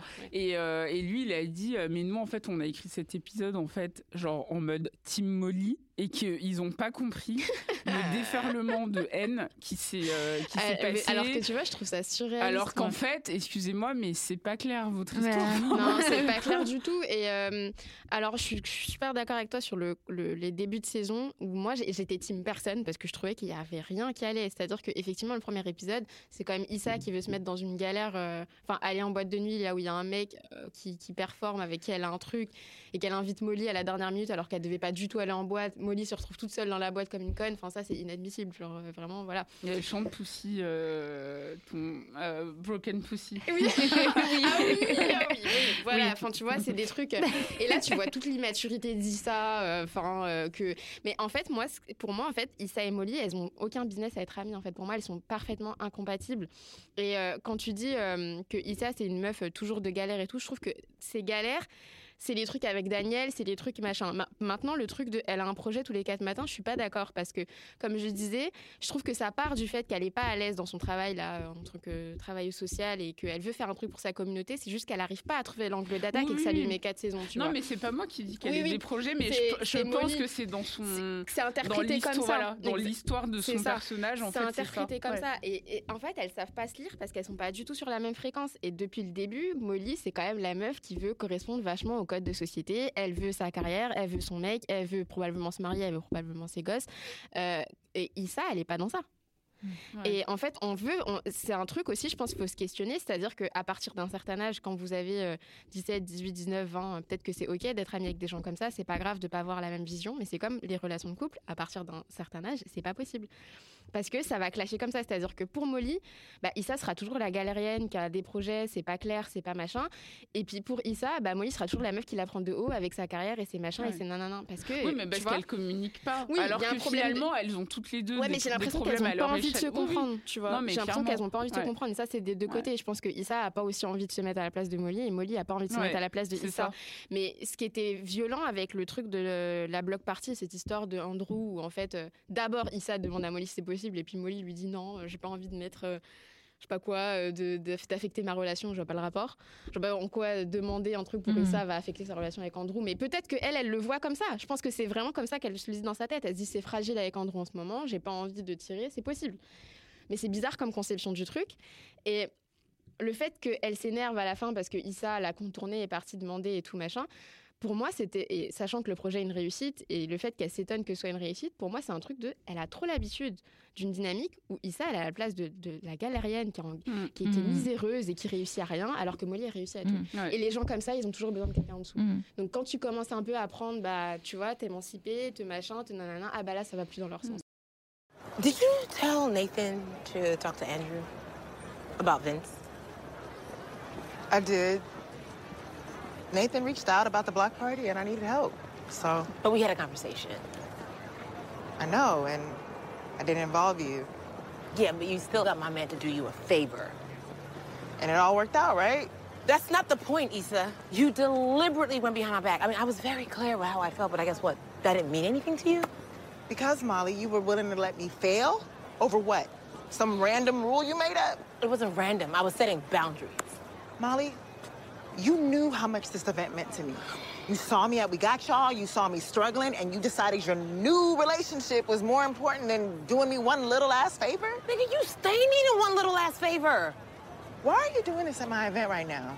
Is it that serious? Hey, hey, you don't gotta do this, guys. We were just having a good time. Yeah, I mean, I was over there wobbling with your shady ass. Meanwhile, you stabbing me in the back? Stabbing you in the back. Molly, this is OD. I don't have time for your drama.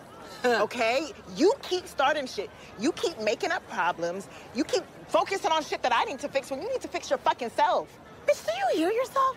Nobody has more drama than you, Issa. Okay, you need to figure out your shit and stop using people. You use Nathan, Andrew, me, who else? Guys, let's not do this here. See? You are so miserable. If things don't work out with Andrew, it's not gonna be because of me, girl. Fuck you. Fuck me, I've been stopped fucking with you. I should have dropped your line ass a long time ago. You still the same selfish bitch you always been. Molly, get your finger out of my fucking What you gonna do? What's she reaching Oh, for? That bitch got a gun! You still the gun. Is it a knife? Is it a wallet? This is my life. Oh, niggas can't have nothing.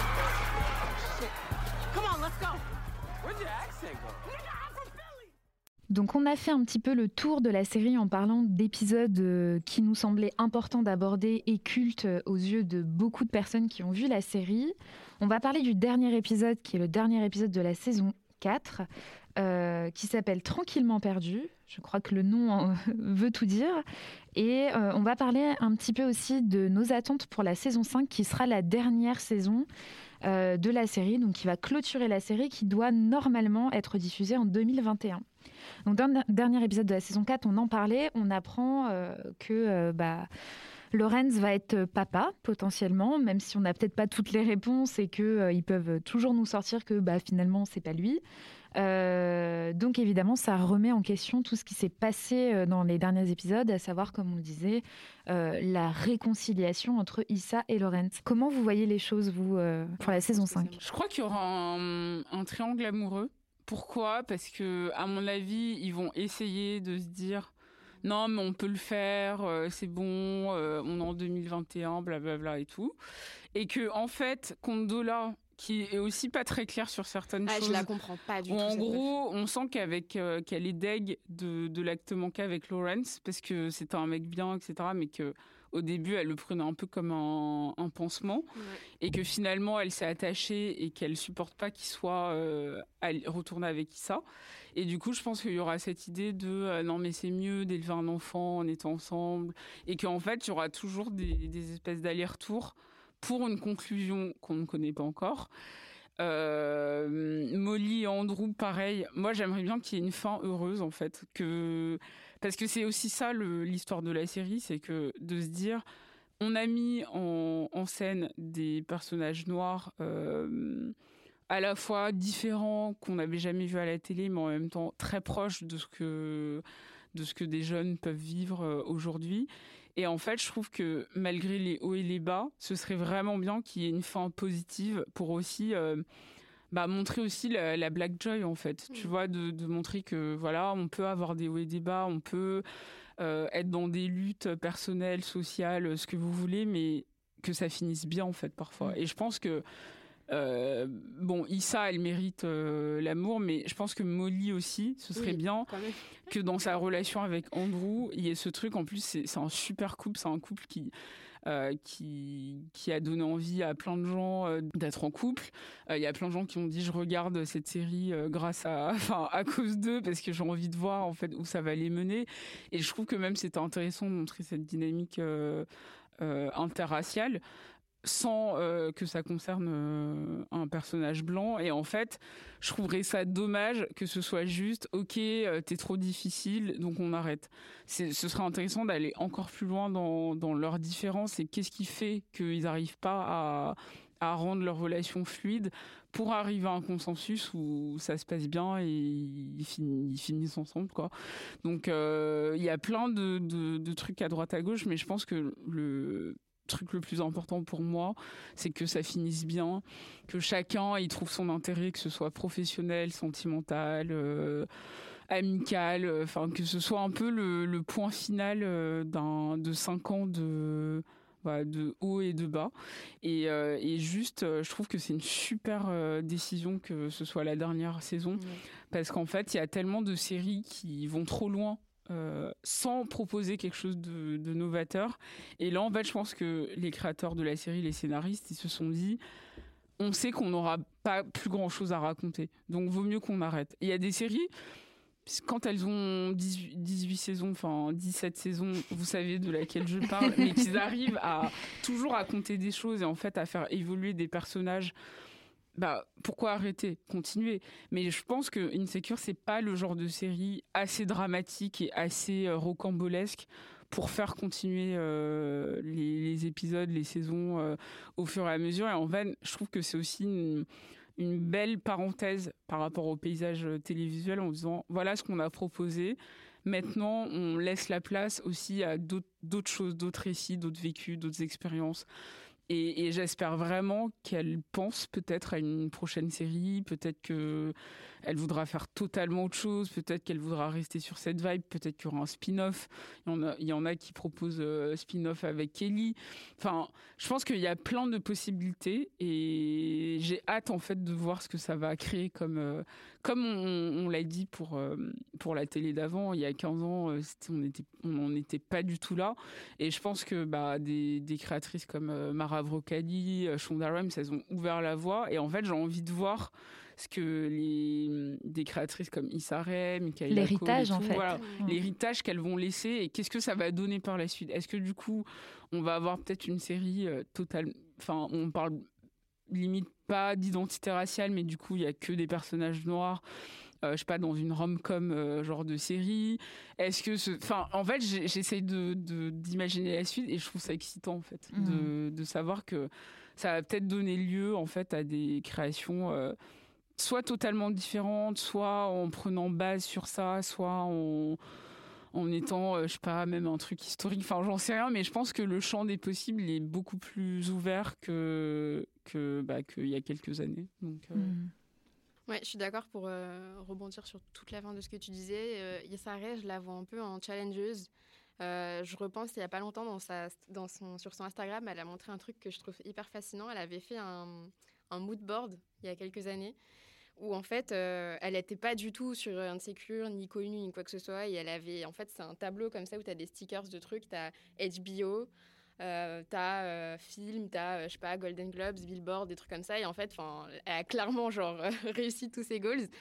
Et euh, je pense qu'elle a, elle a abouti son projet jusqu'à la fin de Awkward Bar Girl et de Insecure. Je pense que maintenant, elle va vouloir passer à autre chose, que ce soit en termes de film ou euh, pourquoi pas produire aussi, euh, donner la chance à peut-être des, des, petites réalisatrices bah, qu'on connaît pas. de production d'ailleurs. Donc je pense que je pense qu'on va la voir toucher à des trucs comme ça et ça c'est cool. pour ce qui est de la série, alors c'est moi je veux une happy ending, mais pour moi une happy ending ça veut pas forcément dire que les couples qu'on a maintenant vont finir ensemble. Je pense qu'il y a mm. différentes formes de mm. happy ending. Pour moi, la meilleure happy ending pour Molly, ce serait vraiment qu'elle se réconcilie avec elle-même, parce que je pense que c'est une fille qui a mm. beaucoup de colère et euh, qu'elle a besoin de paix. Et ça ne veut pas forcément dire avec Andrew ou avec un autre mec, ça peut vouloir dire aussi solo. mais, je lui souhaite, mais je lui souhaite bien sûr de trouver l'amour, vraiment avec même avec tous les trucs que j'ai dit sur elle où elle m'a énervée et tout. Tu es bienveillante, Eva. Mais non, non, mais tout le monde mérite et, et, elle vient pas de nulle part non plus. Elle, a une histoire, elle a du bagage aussi. Enfin, c'est une femme d'Arskin aussi. Enfin, il y a plein de choses. Donc, euh, je lui souhaite beaucoup de choses, mais je lui souhaite vraiment sa paix intérieure et de, de, de se mettre à plat, de, de se réconcilier avec Issa, mais pour de vrai, pas juste juste parce que tu as une galère et qu'il sait a une galère. Et euh, parce que je pense que Andrew est trop mature pour elle. Trop, euh, elle, elle n'est pas encore là en fait. Et peut-être que c'est une relation qui pourra reprendre plus tard. Mais j'ai envie de dire, je trouve que c'était intéressant parce que je vois pas le truc en mode euh, Molly était chiante donc ça marche pas, même si elle était chiante. je pense que tu parlais de la dynamique interraciale, mais j'ai trouvé que c'était très bien fait aussi l'épisode où ils partent au Mexique, il me semble. Et qui a ce bif avec son frère. Et je pense qu'elle voulait aussi aborder quelque chose là, parce qu'on a tout, souvent le prisme interracial blanc-noir, mm, mm. mais euh, euh, racisé euh, d'une autre culture, etc. On l'a peu.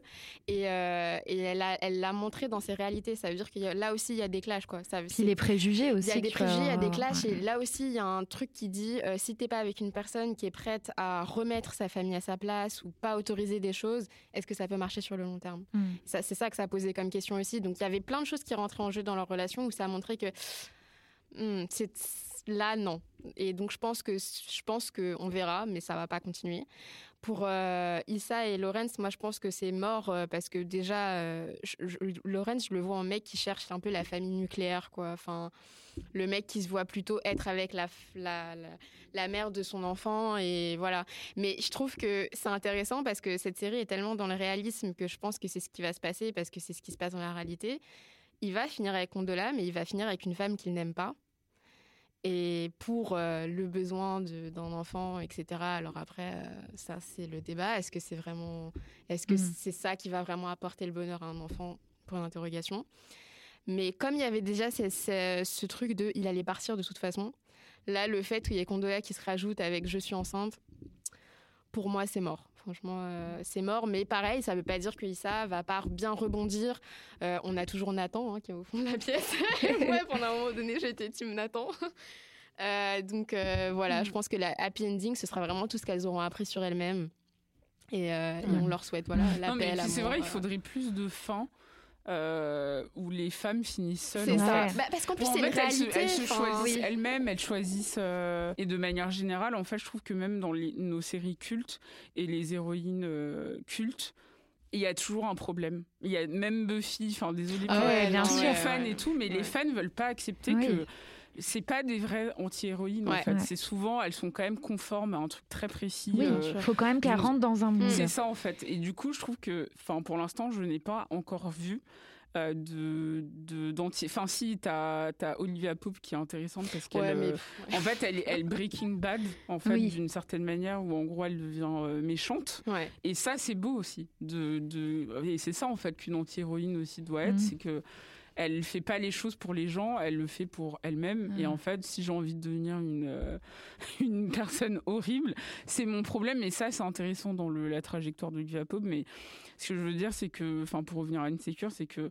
ce serait bien aussi que dans les séries euh, qui soient proches de nous en termes de réalisme, qu'on arrête aussi de, de penser que le bonheur ultime, c'est euh, l'amour. Oui. Et en fait, ça reste encore très codifié sur ces trucs de. euh, voilà, en fait, euh, même si c'est une série sur l'amitié, c'est pas ce qu'on vous montre vraiment tout de suite, parce que sinon vous allez pas être intéressé. Mm. Et j'aimerais bien aussi qu'on nous propose une série où, genre, limite, on parle pas d'amour. Mm. Enfin, Ouais. tu vois. Et, Et parce et- que même entre elles, en fait, entre Molly et Issa, finalement, elles parlent énormément oui. de mecs. Ah, Non, mais leur amitié Ouais. est centrée sur ça. Mais et en fait, c'est tout le truc, le piège du patriarcat. Et c'est pour ça aujourd'hui que c'est dur de faire des amitiés. C'est super dur de décentrer Ouais. les Ouais. hommes. Et d'aller en dehors de, De ça, parce qu'elles sont intéressantes l'une et l'autre en dehors Ouais, de ouais, leur c'est ça. relation. Et en fait, quoi. finalement, on les connaît pas tant Ouais. ça. Ouais. Alors, Issa, oui, parce qu'on a plus de temps avec elle. On sait qu'elle aime beaucoup la musique. Ouais. On sait qu'elle aime le cinéma aussi. Elle a ses petites blagues avec euh, Laurence et tout. Oui, Mais Molly. Ouais. Non, mais c'est pour ça ce que je te dis, c'est hyper important, c'est que peut-être que si c'est vraiment une série sur l'amitié, le, le finalé euh, le, le mettra vraiment en avant et de Mhm. dire non, c'est choisi en fait comme Ouais. une famille. Parce qu'il y a souvent cette notion de famille dans l'amitié, famille Ouais. choisie, Choisie, ouais. etc. Et ce serait beau limite de se dire genre non mais fuck les mecs. Ouais, je pense que ce en serait fait, leur on victoire. hein, on a enfin fait la paix Ouais. avec nous-mêmes, on peut enfin vivre notre relation, en tout cas amicale, de manière beaucoup plus saine. Et c'est peut-être, tu vois, un point d'interrogation. On- Ça veut pas dire qu'elles vont finir seules, Ouais. mais j'aimerais bien qu'il y ait cette idée de. euh, on est heureuse pour elles quoi qu'il arrive Ouais. en fait, tu vois. Et ça, ce serait une super belle fin. Mais bon, on va On voir. verra bien. On a fait le tour d'Insecure, c'était super dense et intéressant. Je pense que les personnes qui euh, n'ont jamais vu, enfin déjà si vous avez écouté, euh, bon désolé, mais Voilà. euh, voilà en tout cas si ça vous donne pas envie, je ne sais pas parce que moi j'ai envie de retourner chez moi et de me faire tout. Euh, merci beaucoup Jennifer d'avoir été présente. Bah merci à vous, c'était super. Est-ce que tu, tu veux dire où est-ce qu'on peut te retrouver? Je, sais que tu vas bientôt sortir un livre. Ah Oui, mais euh, sinon on peut me retrouver euh, sur internet, dans, dans mes articles que j'écris de moins en moins parce que j'ai des projets plus longs. Euh, mais voilà, on pourra me retrouver en librairie, en tout cas à partir de la mi-mars. Je pense que de toute façon, on partagera tout ça sur Sorociné. Et merci à Eva d'avoir été une nouvelle fois avec nous. Bah ouais, c'était super, comme d'hab.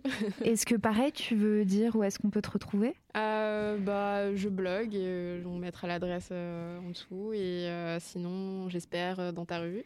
oui, ah oui, oui, oui, oui, bien sûr. C'est même pas que t'espères. C'est Eva sera dans la revue dans Voilà. Sorociné où elle signera un papier génial. Donc là, franchement, si ça vous donne pas envie, je ne sais pas quoi dire de plus. Euh, eh bien, vous pouvez aussi nous retrouver euh, sur les réseaux sociaux. C'est toujours Sorociné. Effectivement, comme l'a dit Eva, on sort, bientôt une revue. Donc n'hésitez pas à nous suivre sur les réseaux pour euh, être tenu au courant. On se retrouve très vite pour un prochain épisode. Bye